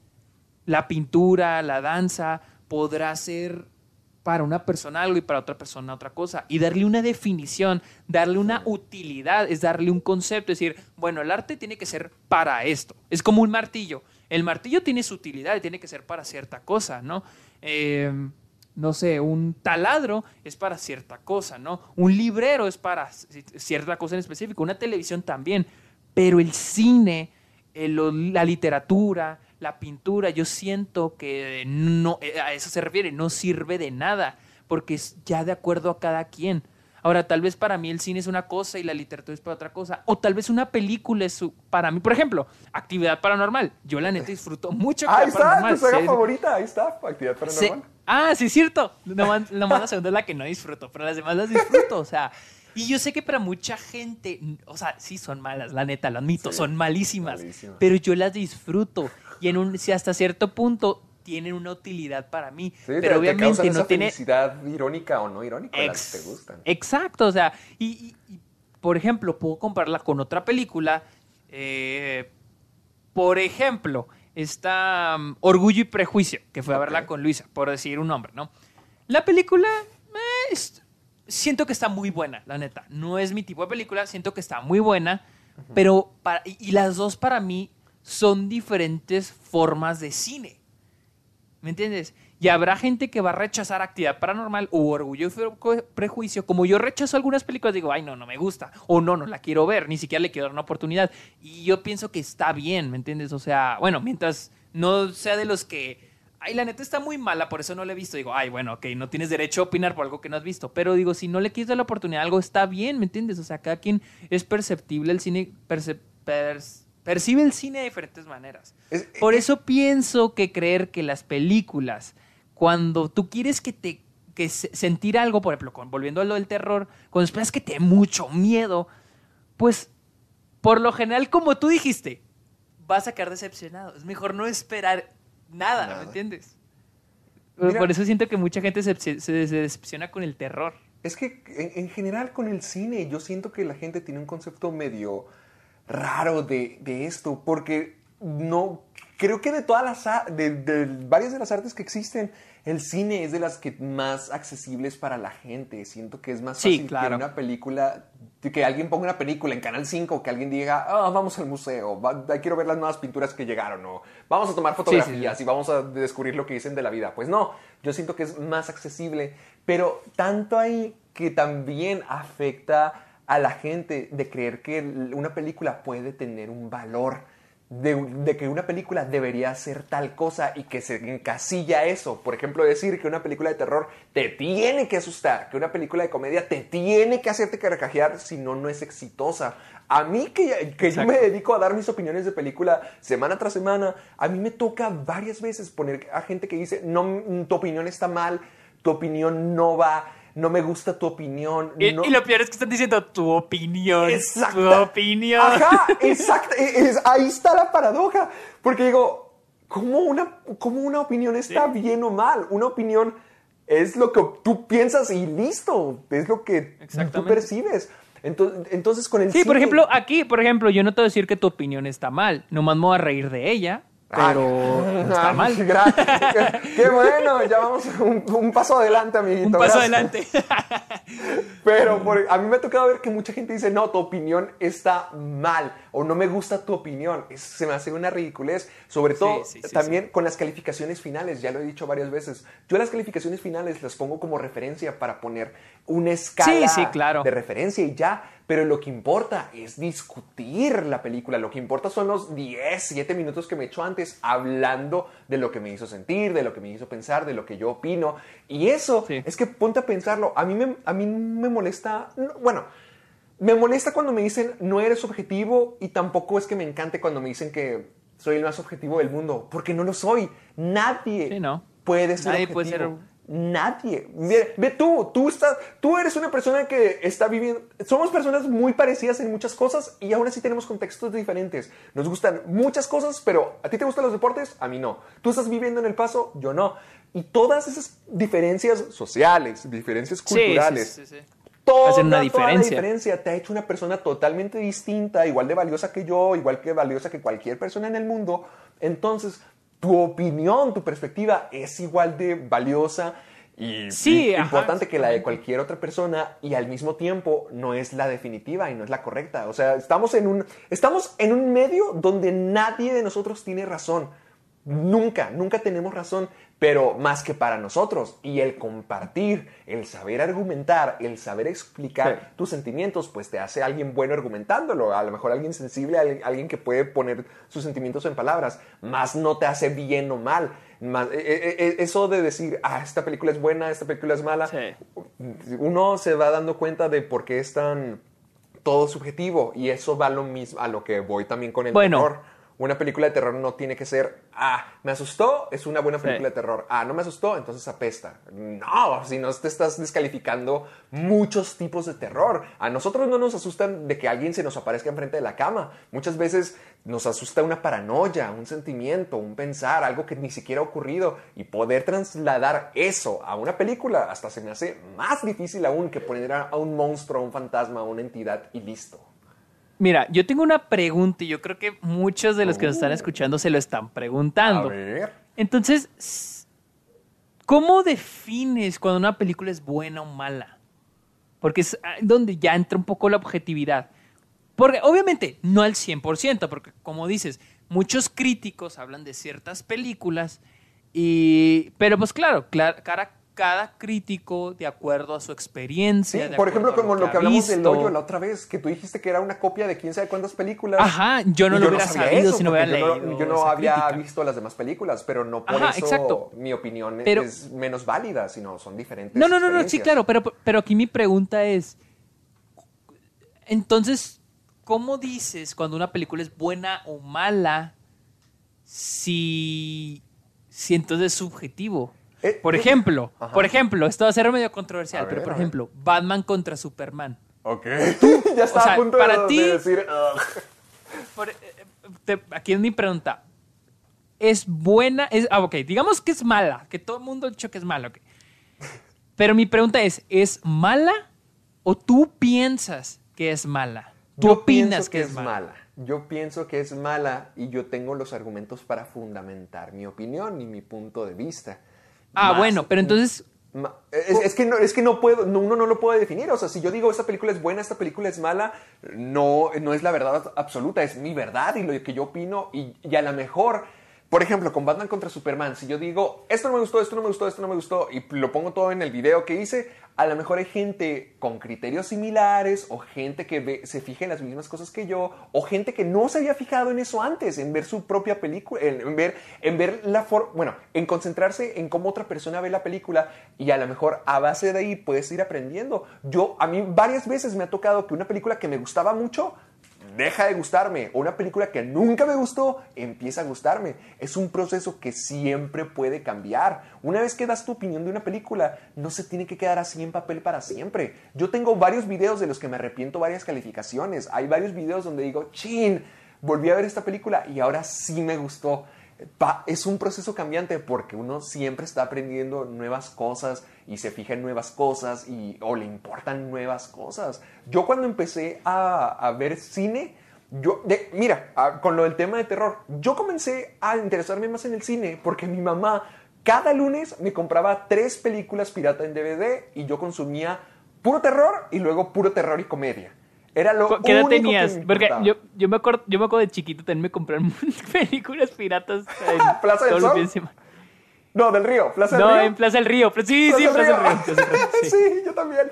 No estamos promoviendo la piratería. Era cuando No, no, no, chicos porque intentaba veces en este programa no apoyamos la piratería, pero ambos la sufrimos. Somos víctimas de los piratas. Somos víctimas de nuestras condiciones del tiempo. Precarias. En, en secundaria me compraban 3 por 25 películas. 3 por 25. Y siempre... No, yo creo que para mí fue, fue en primaria, güey. Yo creo que en primaria fue en primaria... cuando- No, no, yo, yo en Porque primaria... ya en secundaria ya, ya usaba Netflix. Creo que en secundaria teníamos Netflix. Creo que no estoy seguro, pero a lo mejor sí, pero yo no lo usaba. Yo, yo siempre iba al cine viejito con mi mamá y ya en secundaria fue cuando me empezaron a comprar películas. Y para mí, y, y de hecho, ¿por qué me gusta tanto el terror? ¿Por qué me gustan tanto los asesinos? A mí, de las primeras cosas que me empezaron a llamar la atención en el cine fueron los remakes de, de los slashers de los 80. Yo Mm, ok. comencé Viernes ver- 13 de Michael Bay. eh, eh, sí, te voy a decir algo infeliz. Viernes 13 del 2009 es la mejor Viernes 13 de toda la franquicia. No, no puedo negar eso. La neta sí. es. No puedo negarlo, la neta. Güey, mira, yo vi Viernes, la, la primera de Viernes 13, la original, la vi en, en Álamo La- por la primera Pamela. vez. Es la única, es la única vez que la he visto. Y fue la primera y única vez, y probablemente la última vez que la vea. Y, y digo, güey, esta película está malísima. Pero, neta, mala de a madres, o sea, de a madres, o sea. Y ni siquiera la disfruté, porque te digo, porque, era lo que te iba a preguntar, de que si para ti, porque para mí, que te guste es muy diferente a que creas que es buena. Por ejemplo, Sí, volviendo, volviendo a la que mencioné ahorita, este, actividad paranormal. Me gusta, las disfruto, pero no pienso que sean buenas, la verdad. Solo la Oh. primera siento que está decente. Sí, no, no, no totalmente. con, con el terror, sí, con el terror hay muchísimos placeres culposos. Sí. Vuelvo nuevamente a los remakes. Yo vi los remakes de Masacre en Texas, yo vi los remakes de Pesadilla, de Halloween, de Viernes 13. Eso fue lo primero que tuve contacto ya más con el cine. Ellos, ellos. Pues a lo mejor por eso me terminó gustando tanto y a lo mejor por eso el género de horror me gusta tanto.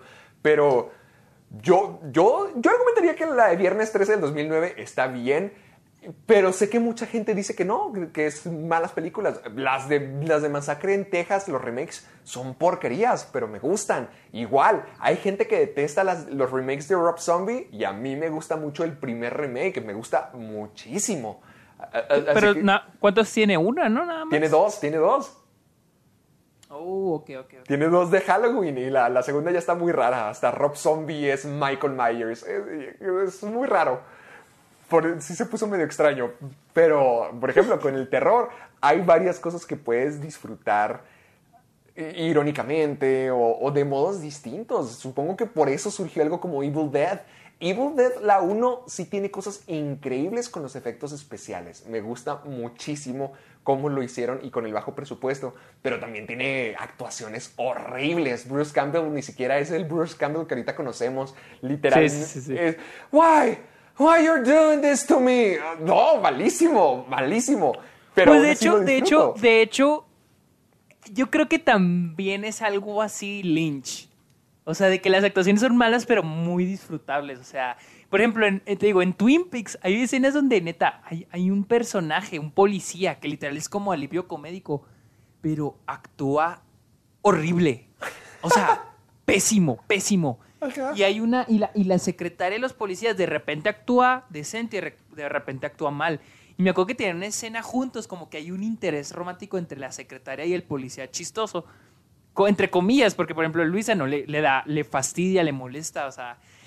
Y neta, hay una escena donde neta se ve la actuación mal de los dos, pésima, pero digo, no mames, o sea, está buenísima esta serie, la amo, o sea, es lo mejor de la vida, o sea, porque da mucha risa. Ajá. O sea, se me hace padre. Y cuando yo vi también Evil Dead en el cine, yo pensé que iba a ser terror, terror.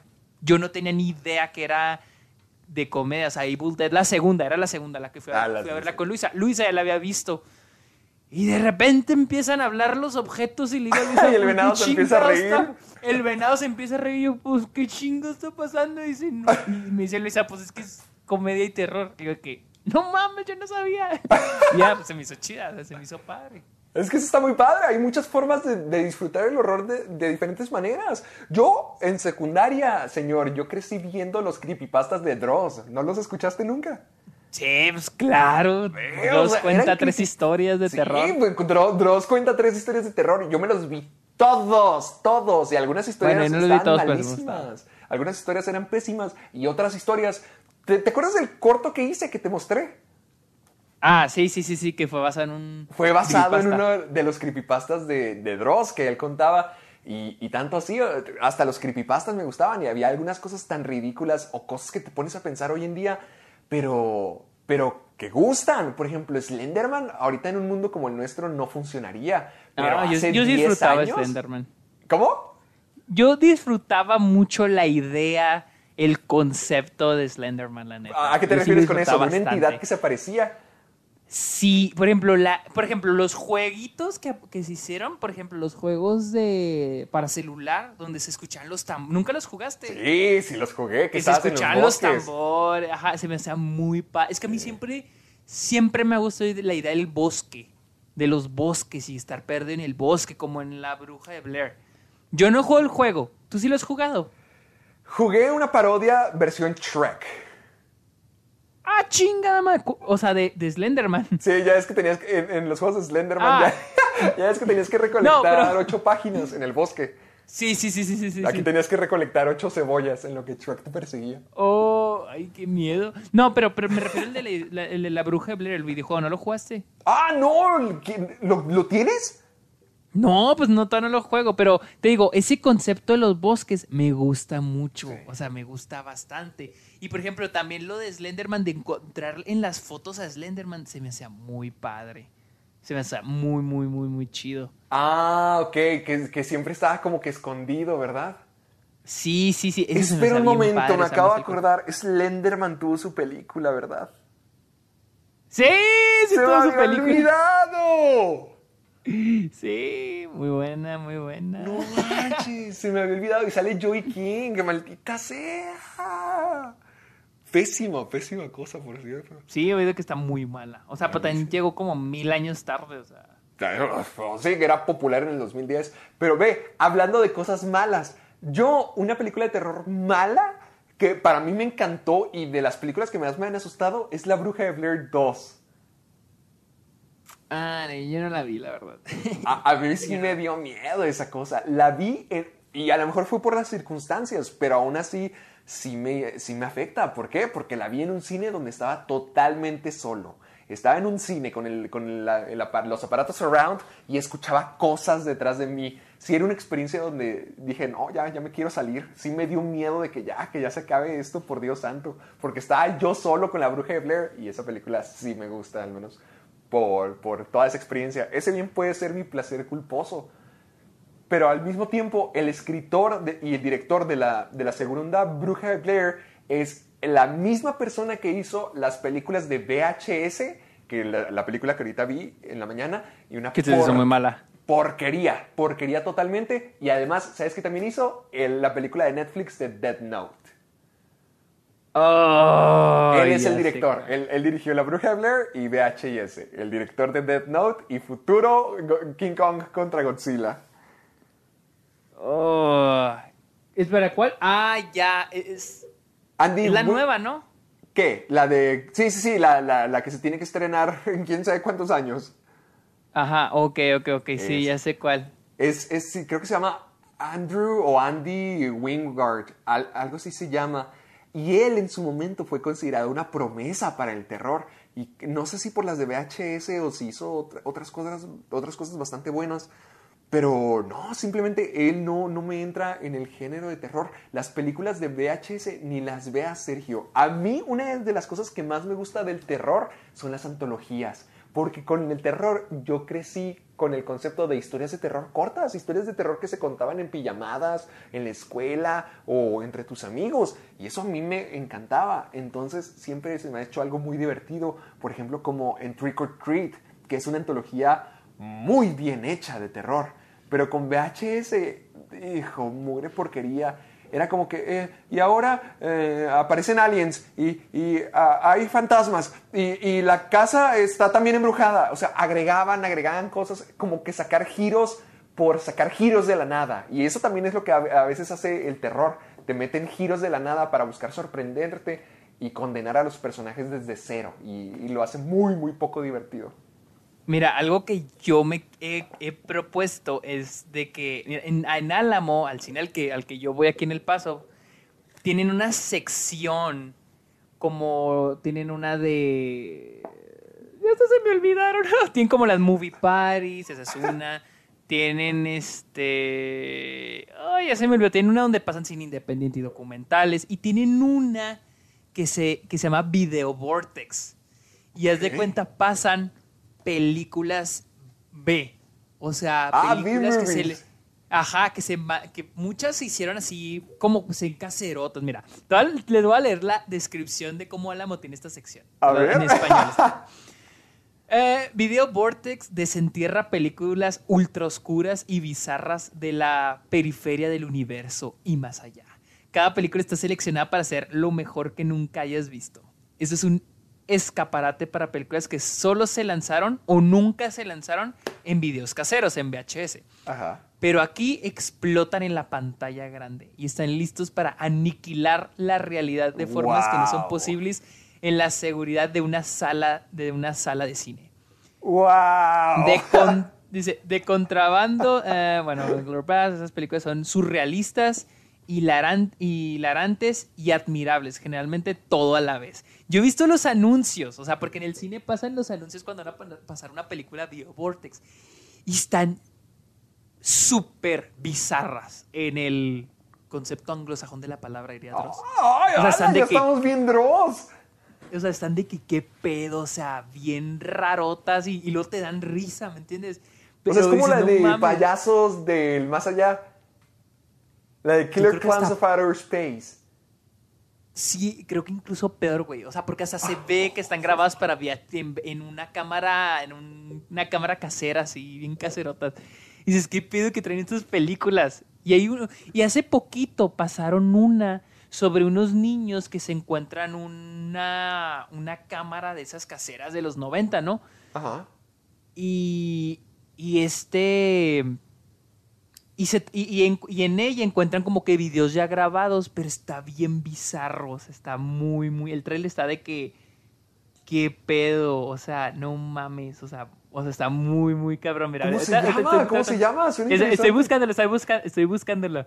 Pero o sea, era de que, ¿qué pedo, güey? O sea, quiero ver esa película. Nomás que no, no tuve oportunidad de verla y nomás estaba pasando a las 11 de la noche. Y la neta no era, no era el tipo de película que quiero ver en la noche porque se ve de que está muy trip, o sea, muy, no de miedo, pero sino de esas de que dices, güey, qué pedo, o sea, Sí, no que se te quedan, que te perturban.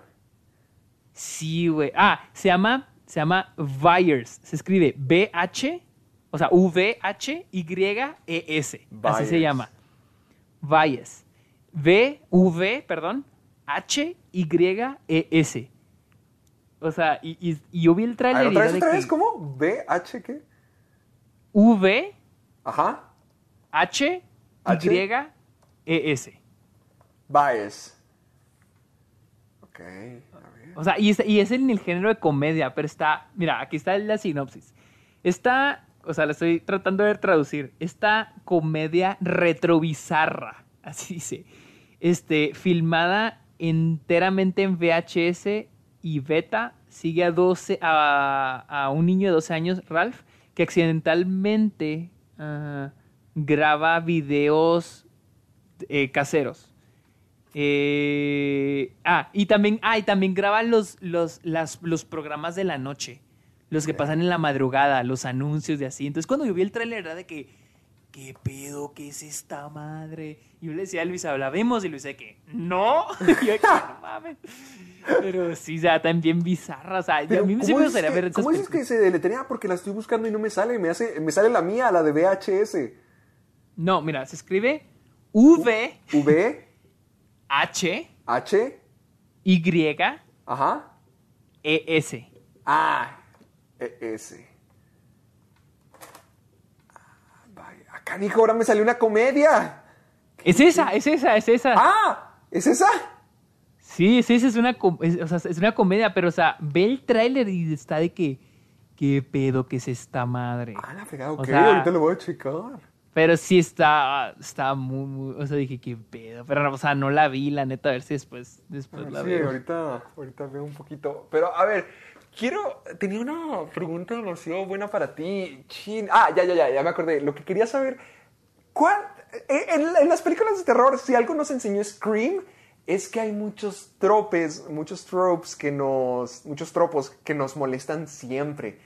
Quiero saber qué es a Mm, ti ok. lo que en una película de terror dices como que, ay, ¿por qué? Porque en las películas de terror, de que, por- yo déjame, yo te digo algunos de los míos. En- y en VHS lo tiene todo. Primero que nada, están los screamers. Los screamers sí, siempre ajá. los detesté y se me hizo una forma muy barata de, de asustar a la gente. Tam- pero también siempre tenemos eh, el de que, ay, no se separen, no se que, quédense siempre juntos en grupo, no se queden solos. O también que parece que los protagonistas de películas de terror son imbéciles, son Idiotas, idiotas. sí. Ajá, que no, que no saben cómo lidiar con la situación.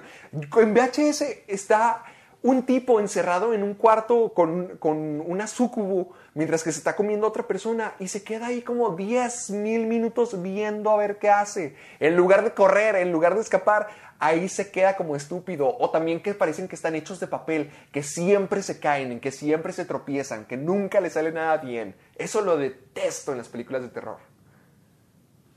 Híjole, yo creo que. Yo siento que. Es que siempre, siempre me han molestado los clichés en cualquier película. O sea, en el punto de que, ay, era esto, ay, era... Cuando ya empiezo a hacer esto, es como que ya esta película ya me cansó. Yo creo que sí, los, creo que los screamers. Siento que Screamers. aún se pueden hacer screamers inteligentes. Sí. Eh, The Invisible Man creo que tiene, uno, tiene screamers y muy inteligentes. Muy buenos. Yo pienso que tiene muy buenos screamers.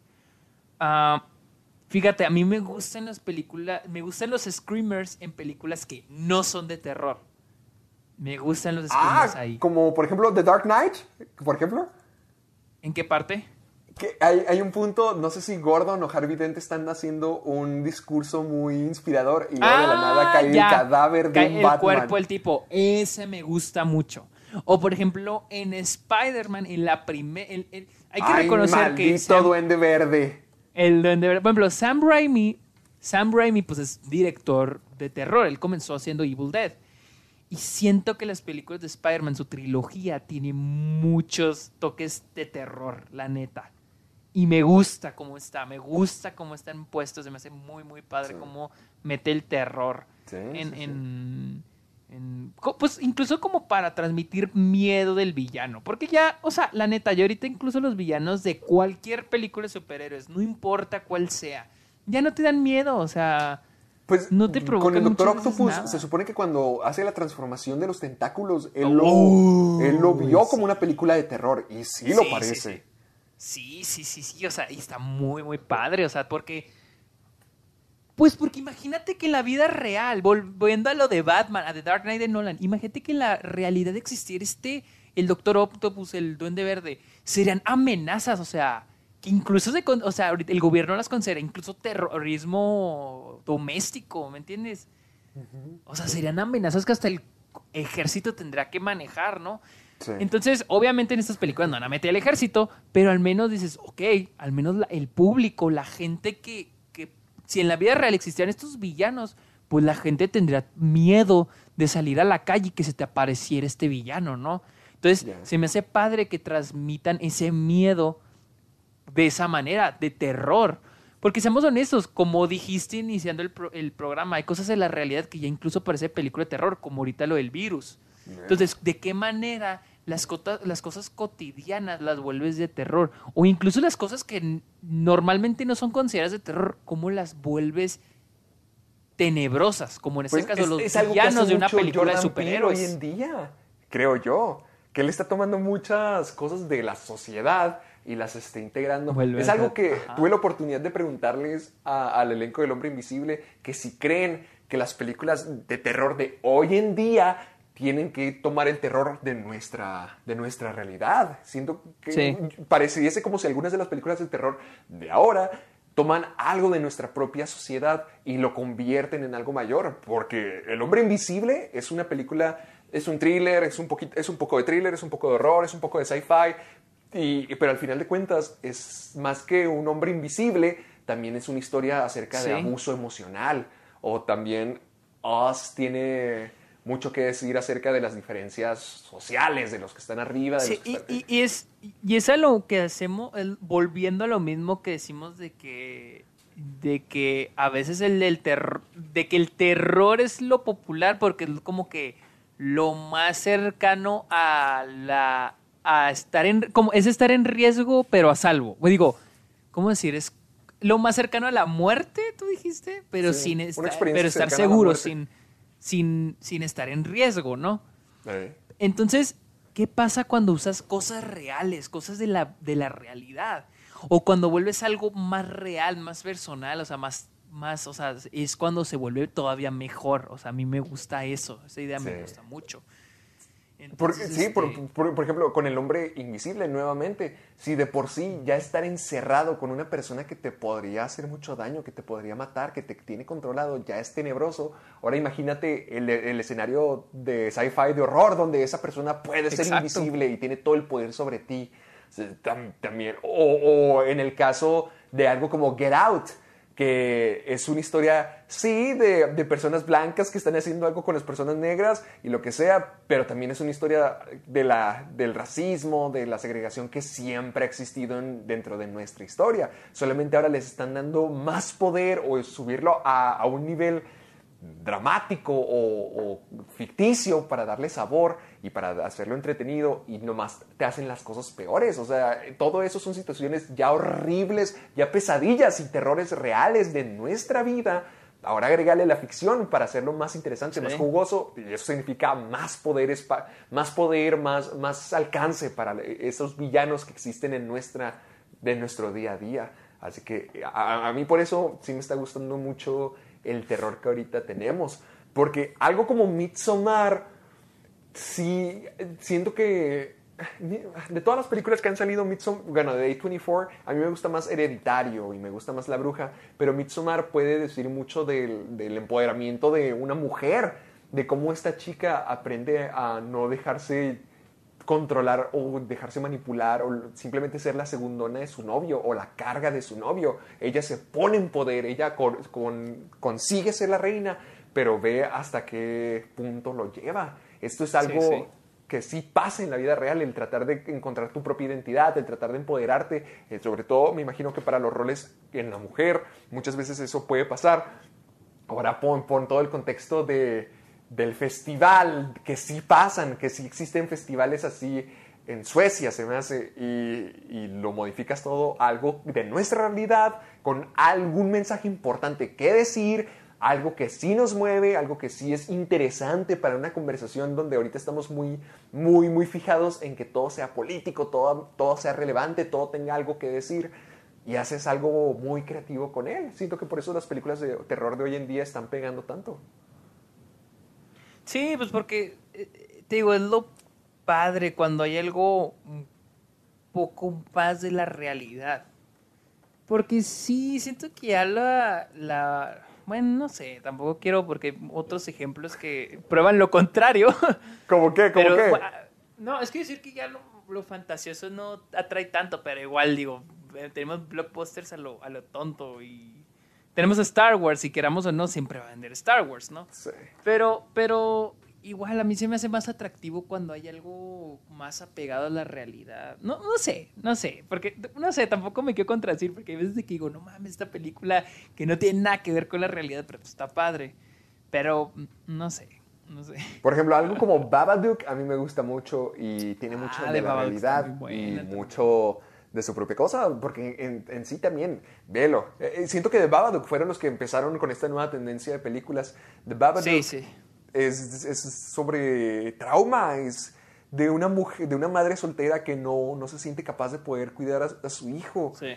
En, en, el núcleo es eso. Ahora, agrégale a esa situación ya difícil una entidad que los está persiguiendo. Si no sabe, o sea, al final de la película sabes si está ahí o no, pero durante gran parte de esta puedes decir, no, no está ahí, es solo paranoia de la mamá, es solo la locura de, de su situación. Muchas veces... Es que, de hecho, mira, hace, eh, cuando yo estaba en mi clase de teoría de cine, nuestro una vez estamos analizando de que cada década o cada cierto tiempo las cosas o la situación o el conflicto de, de las películas cambia. Por ejemplo, ahorita tenemos, por ejemplo, hubo una época donde los villanos eran psicópatas, ¿no? En los slashers eran psicópatas. ¿Por qué? Porque en esa época era... Eh, los slashers son de los 80 más o menos, ¿no? Fue porque en los 70s, finales de los... fue cuando comenzó todo esto de la idea del psicópata, ¿no? Del, asesino serial. Entonces...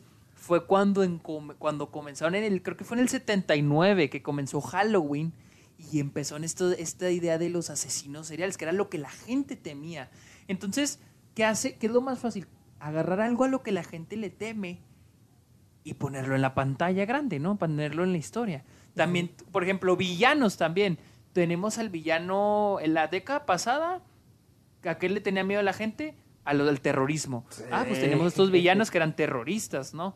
Entonces, este como que dependiendo del contexto social en el que se encuentra el mundo, las películas crean conflictos y villanos, ¿no? Tenemos personas más originales como Steven Spielberg con Tiburón, con Jaws, que él hizo que la gente le tuviera miedo a las playas. Él no dijo, ay, ¿a qué le tiene miedo a la gente a los tiburones? Sí, la gente le tiene miedo a los tiburones, pero no era algo como que la gente considerara tanto en ese tiempo, ¿no? la gente tenía más ocasión en otras cosas. Pero dijo Spielberg, ¿qué tal si hago una película sobre un tiburón que acecha una playa turista?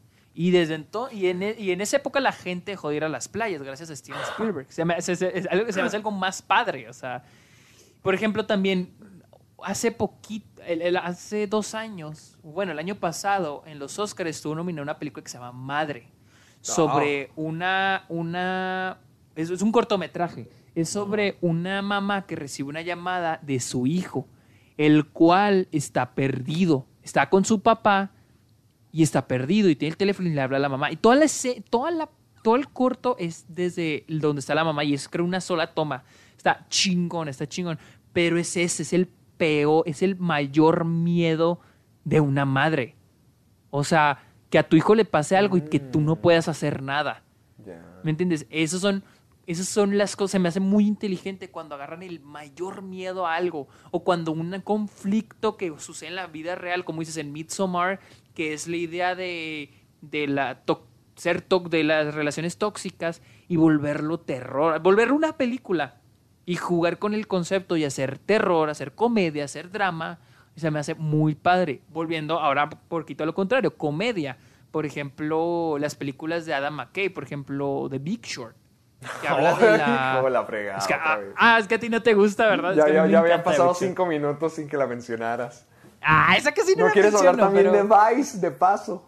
Ah, sí. Son, mira, son películas que, por ejemplo, hablan de situaciones que son muy cabronas, muy delicadas en el mundo, pero este güey las hace comedia, están bien chingonas, a pesar de que haya gente que no le guste.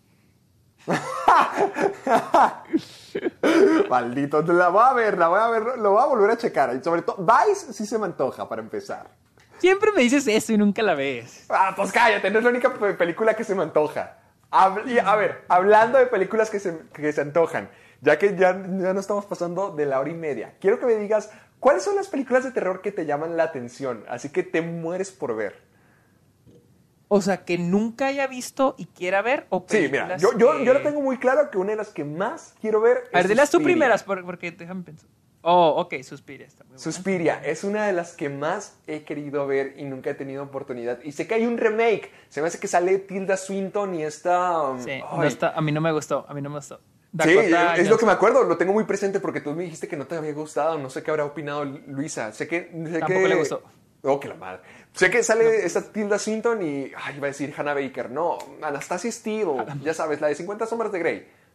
Dakota Johnson. Dakota Johnson, ella, sé que Ya lo he sale... dicho. Ah, sí, ya lo dijiste, no te escuché, perdón. Sí. La, la original se me antoja mucho. Sé que es una influencia muy grande para Climax y se me antoja ver Suspiria porque tú ya me la habías recomendado desde hace tiempo. Esa es una de las. Esa Eight Follows es una de las que quiero ver.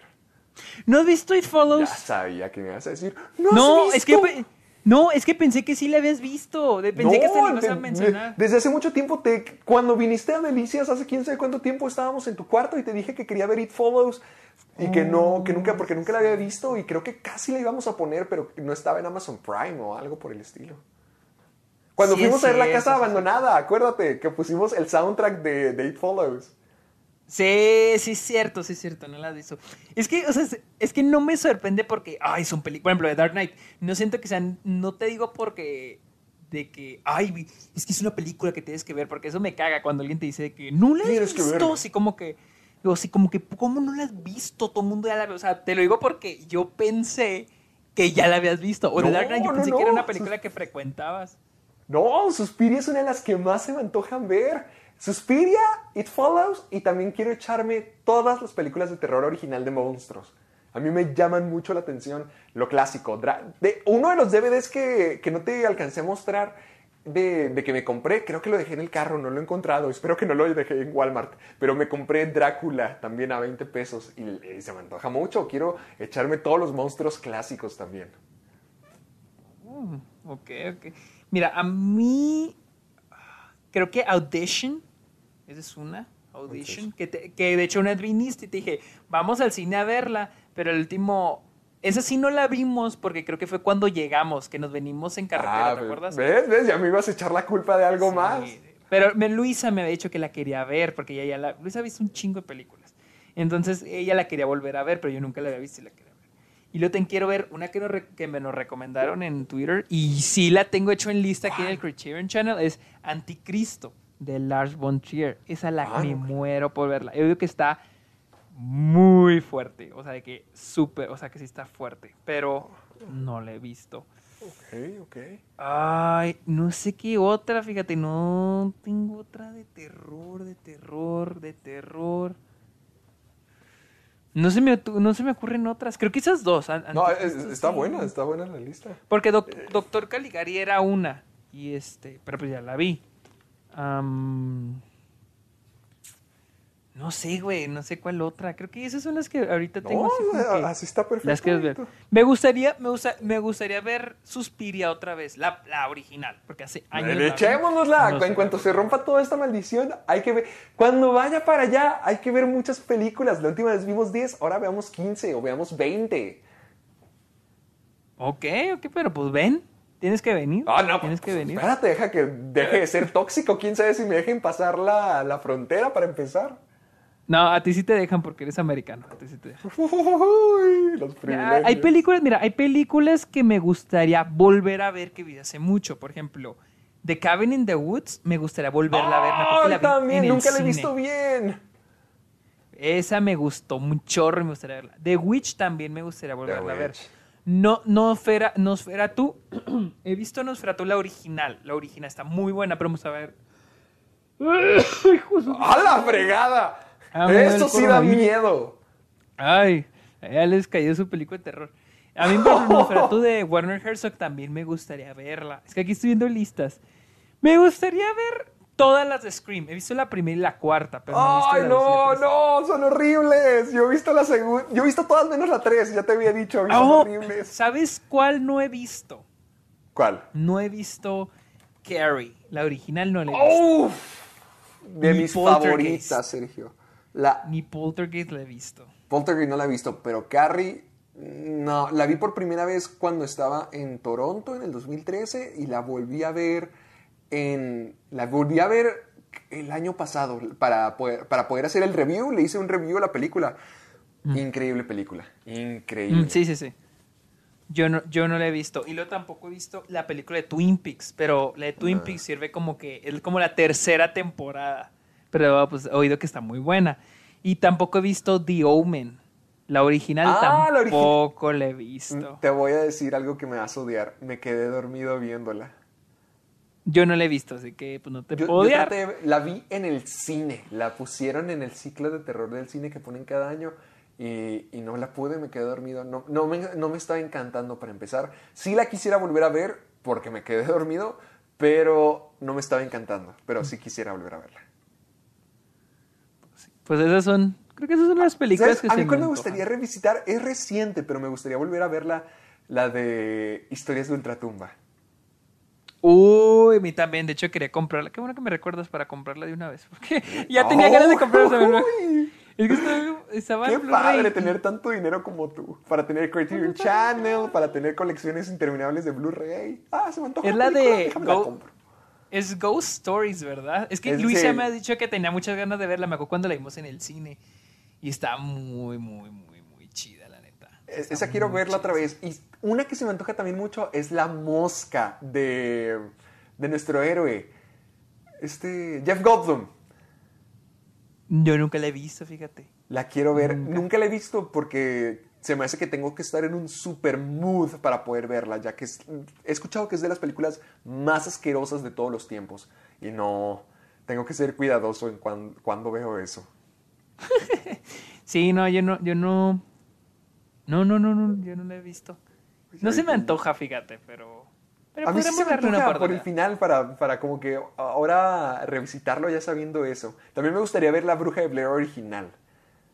Ah, yo sí la he visto, está muy buena, está muy Sí, chida. está buena. Eh, eh, lo que me gusta Sí, de esa buena. película es que lo puedes tomar como la historia de dos tipos que logran engañar a su compañera y deciden matarla. Porque ahí no se ahí La nunca se muestra la bruja. ¿Qué? No lo había pensado de esa manera, ¿eh? Es que piénsalo. Yo vi una teoría, eh, no, no, no viene de mí. Vi la teoría entera del canal de, de Film Theorist. Y, y hace toda la teoría de cómo hay momentos en, en- en La Bruja de Blair donde actúan muy tonto. No que actúen de actuar, sino que son muy tontos. Por ejemplo, creo que hay un punto donde uno de los dos tira el mapa. Mm, ok, ok, ok. Y que eso fácilmente podría verse como que para poder engañarla, para seguir manteniéndola desorientada. Y al, porque al final de cuentas nunca se ve una bruja, nunca se ve un villano como en la secuela. Son solamente ellos tres. Y lo último que ves en la película es a uno en la esquina y a la chica que sostiene la cámara caer. Y ahí se acaba la película. ¿Dónde estaba el otro? Bien pudo haber sido quien la mató. Yo sí- Wow, yo no que- lo había pensado de esa manera, güey. Sí, es que la vi hace mucho. Y de hecho, de hecho yo la tengo en DVD, la tengo en DVD, pero, pero no la he vuelto a ver, la neta. Verla de, verla de esa manera se me, se me hace algo más interesante. Y, y por eso me gusta tanto el género de terror que pueda hacer eso, que como, no, como desconoces tanto, te da la oportunidad a que varias cosas sean la respuesta o el motivo de que pase y, y pueden tener diferentes interpretaciones como eso. No, no hay, puede haber o no una bruja y de las dos maneras te puede, te puede parecer algo escalofriante. Eso se me hace cool. Wow, me abriste mucho los ojos con esa película. Tal vez la vuelva a ver, tal vez la vuelva a Hijo, ver. esto es un milagro. Ya terminemos el programa para siempre. No creo que volver a escuchar esas palabras. Pidan un deseo. Pidan un deseo. Aquí se acabó el Club de los Amargados. Ni, ni siquiera llegamos al año. Pero bueno, fue un gran Perfecto, programa, amiguito. me gustó mucho. ¿Dónde te.? A mí también me gustó mucho. ¿Dónde te, te podemos encontrar? Estoy en Twitter e Instagram como arroba el Sergio Munoz con N, no con Ñ. O sea, mi apellido es con Ñ, pero aquí con N.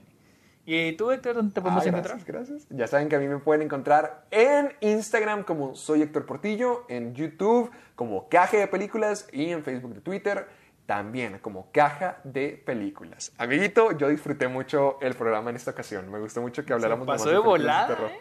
Y ya estamos a punto de llegar otra vez a las dos horas, como siempre. Ay, oye, sí, yo pensé que íbamos como en una hora treinta y algo, pero no, a pesar ya No. vamos casi dos horas. Pero bueno, ¡Qué hermosura! Amiguito, ¿dónde pueden escuchar el programa? Recuérdales. estamos en Spotify, iTunes y iVoox y en mi página de internet sergiomuñozesquer.com diagonal amargados. Ahí están todos los episodios ya.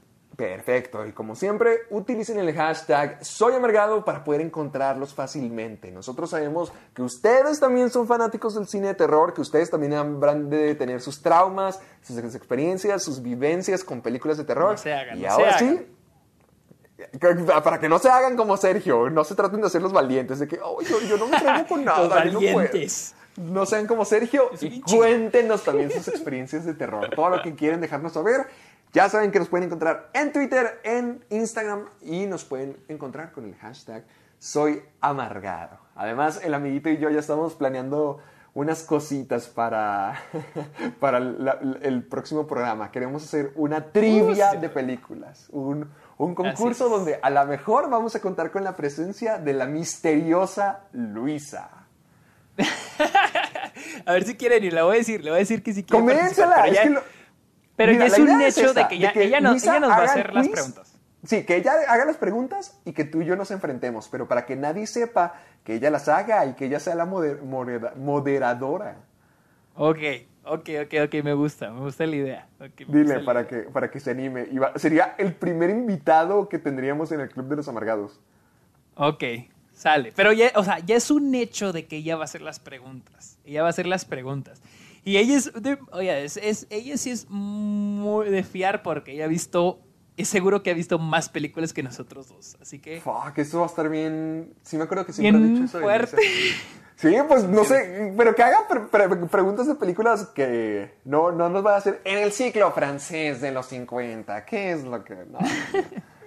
Sino pero preguntas difíciles. va a matar, pero- nos va a dejar en ridículo. Sí, que no, ella las va a contestar todas, maldición.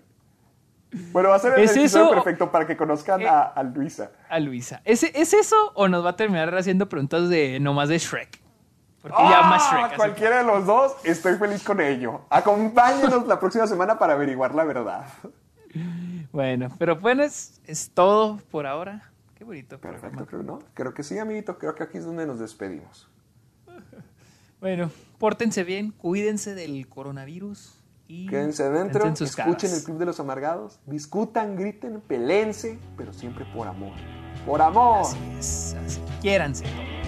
Bye. Nos vemos la próxima semana.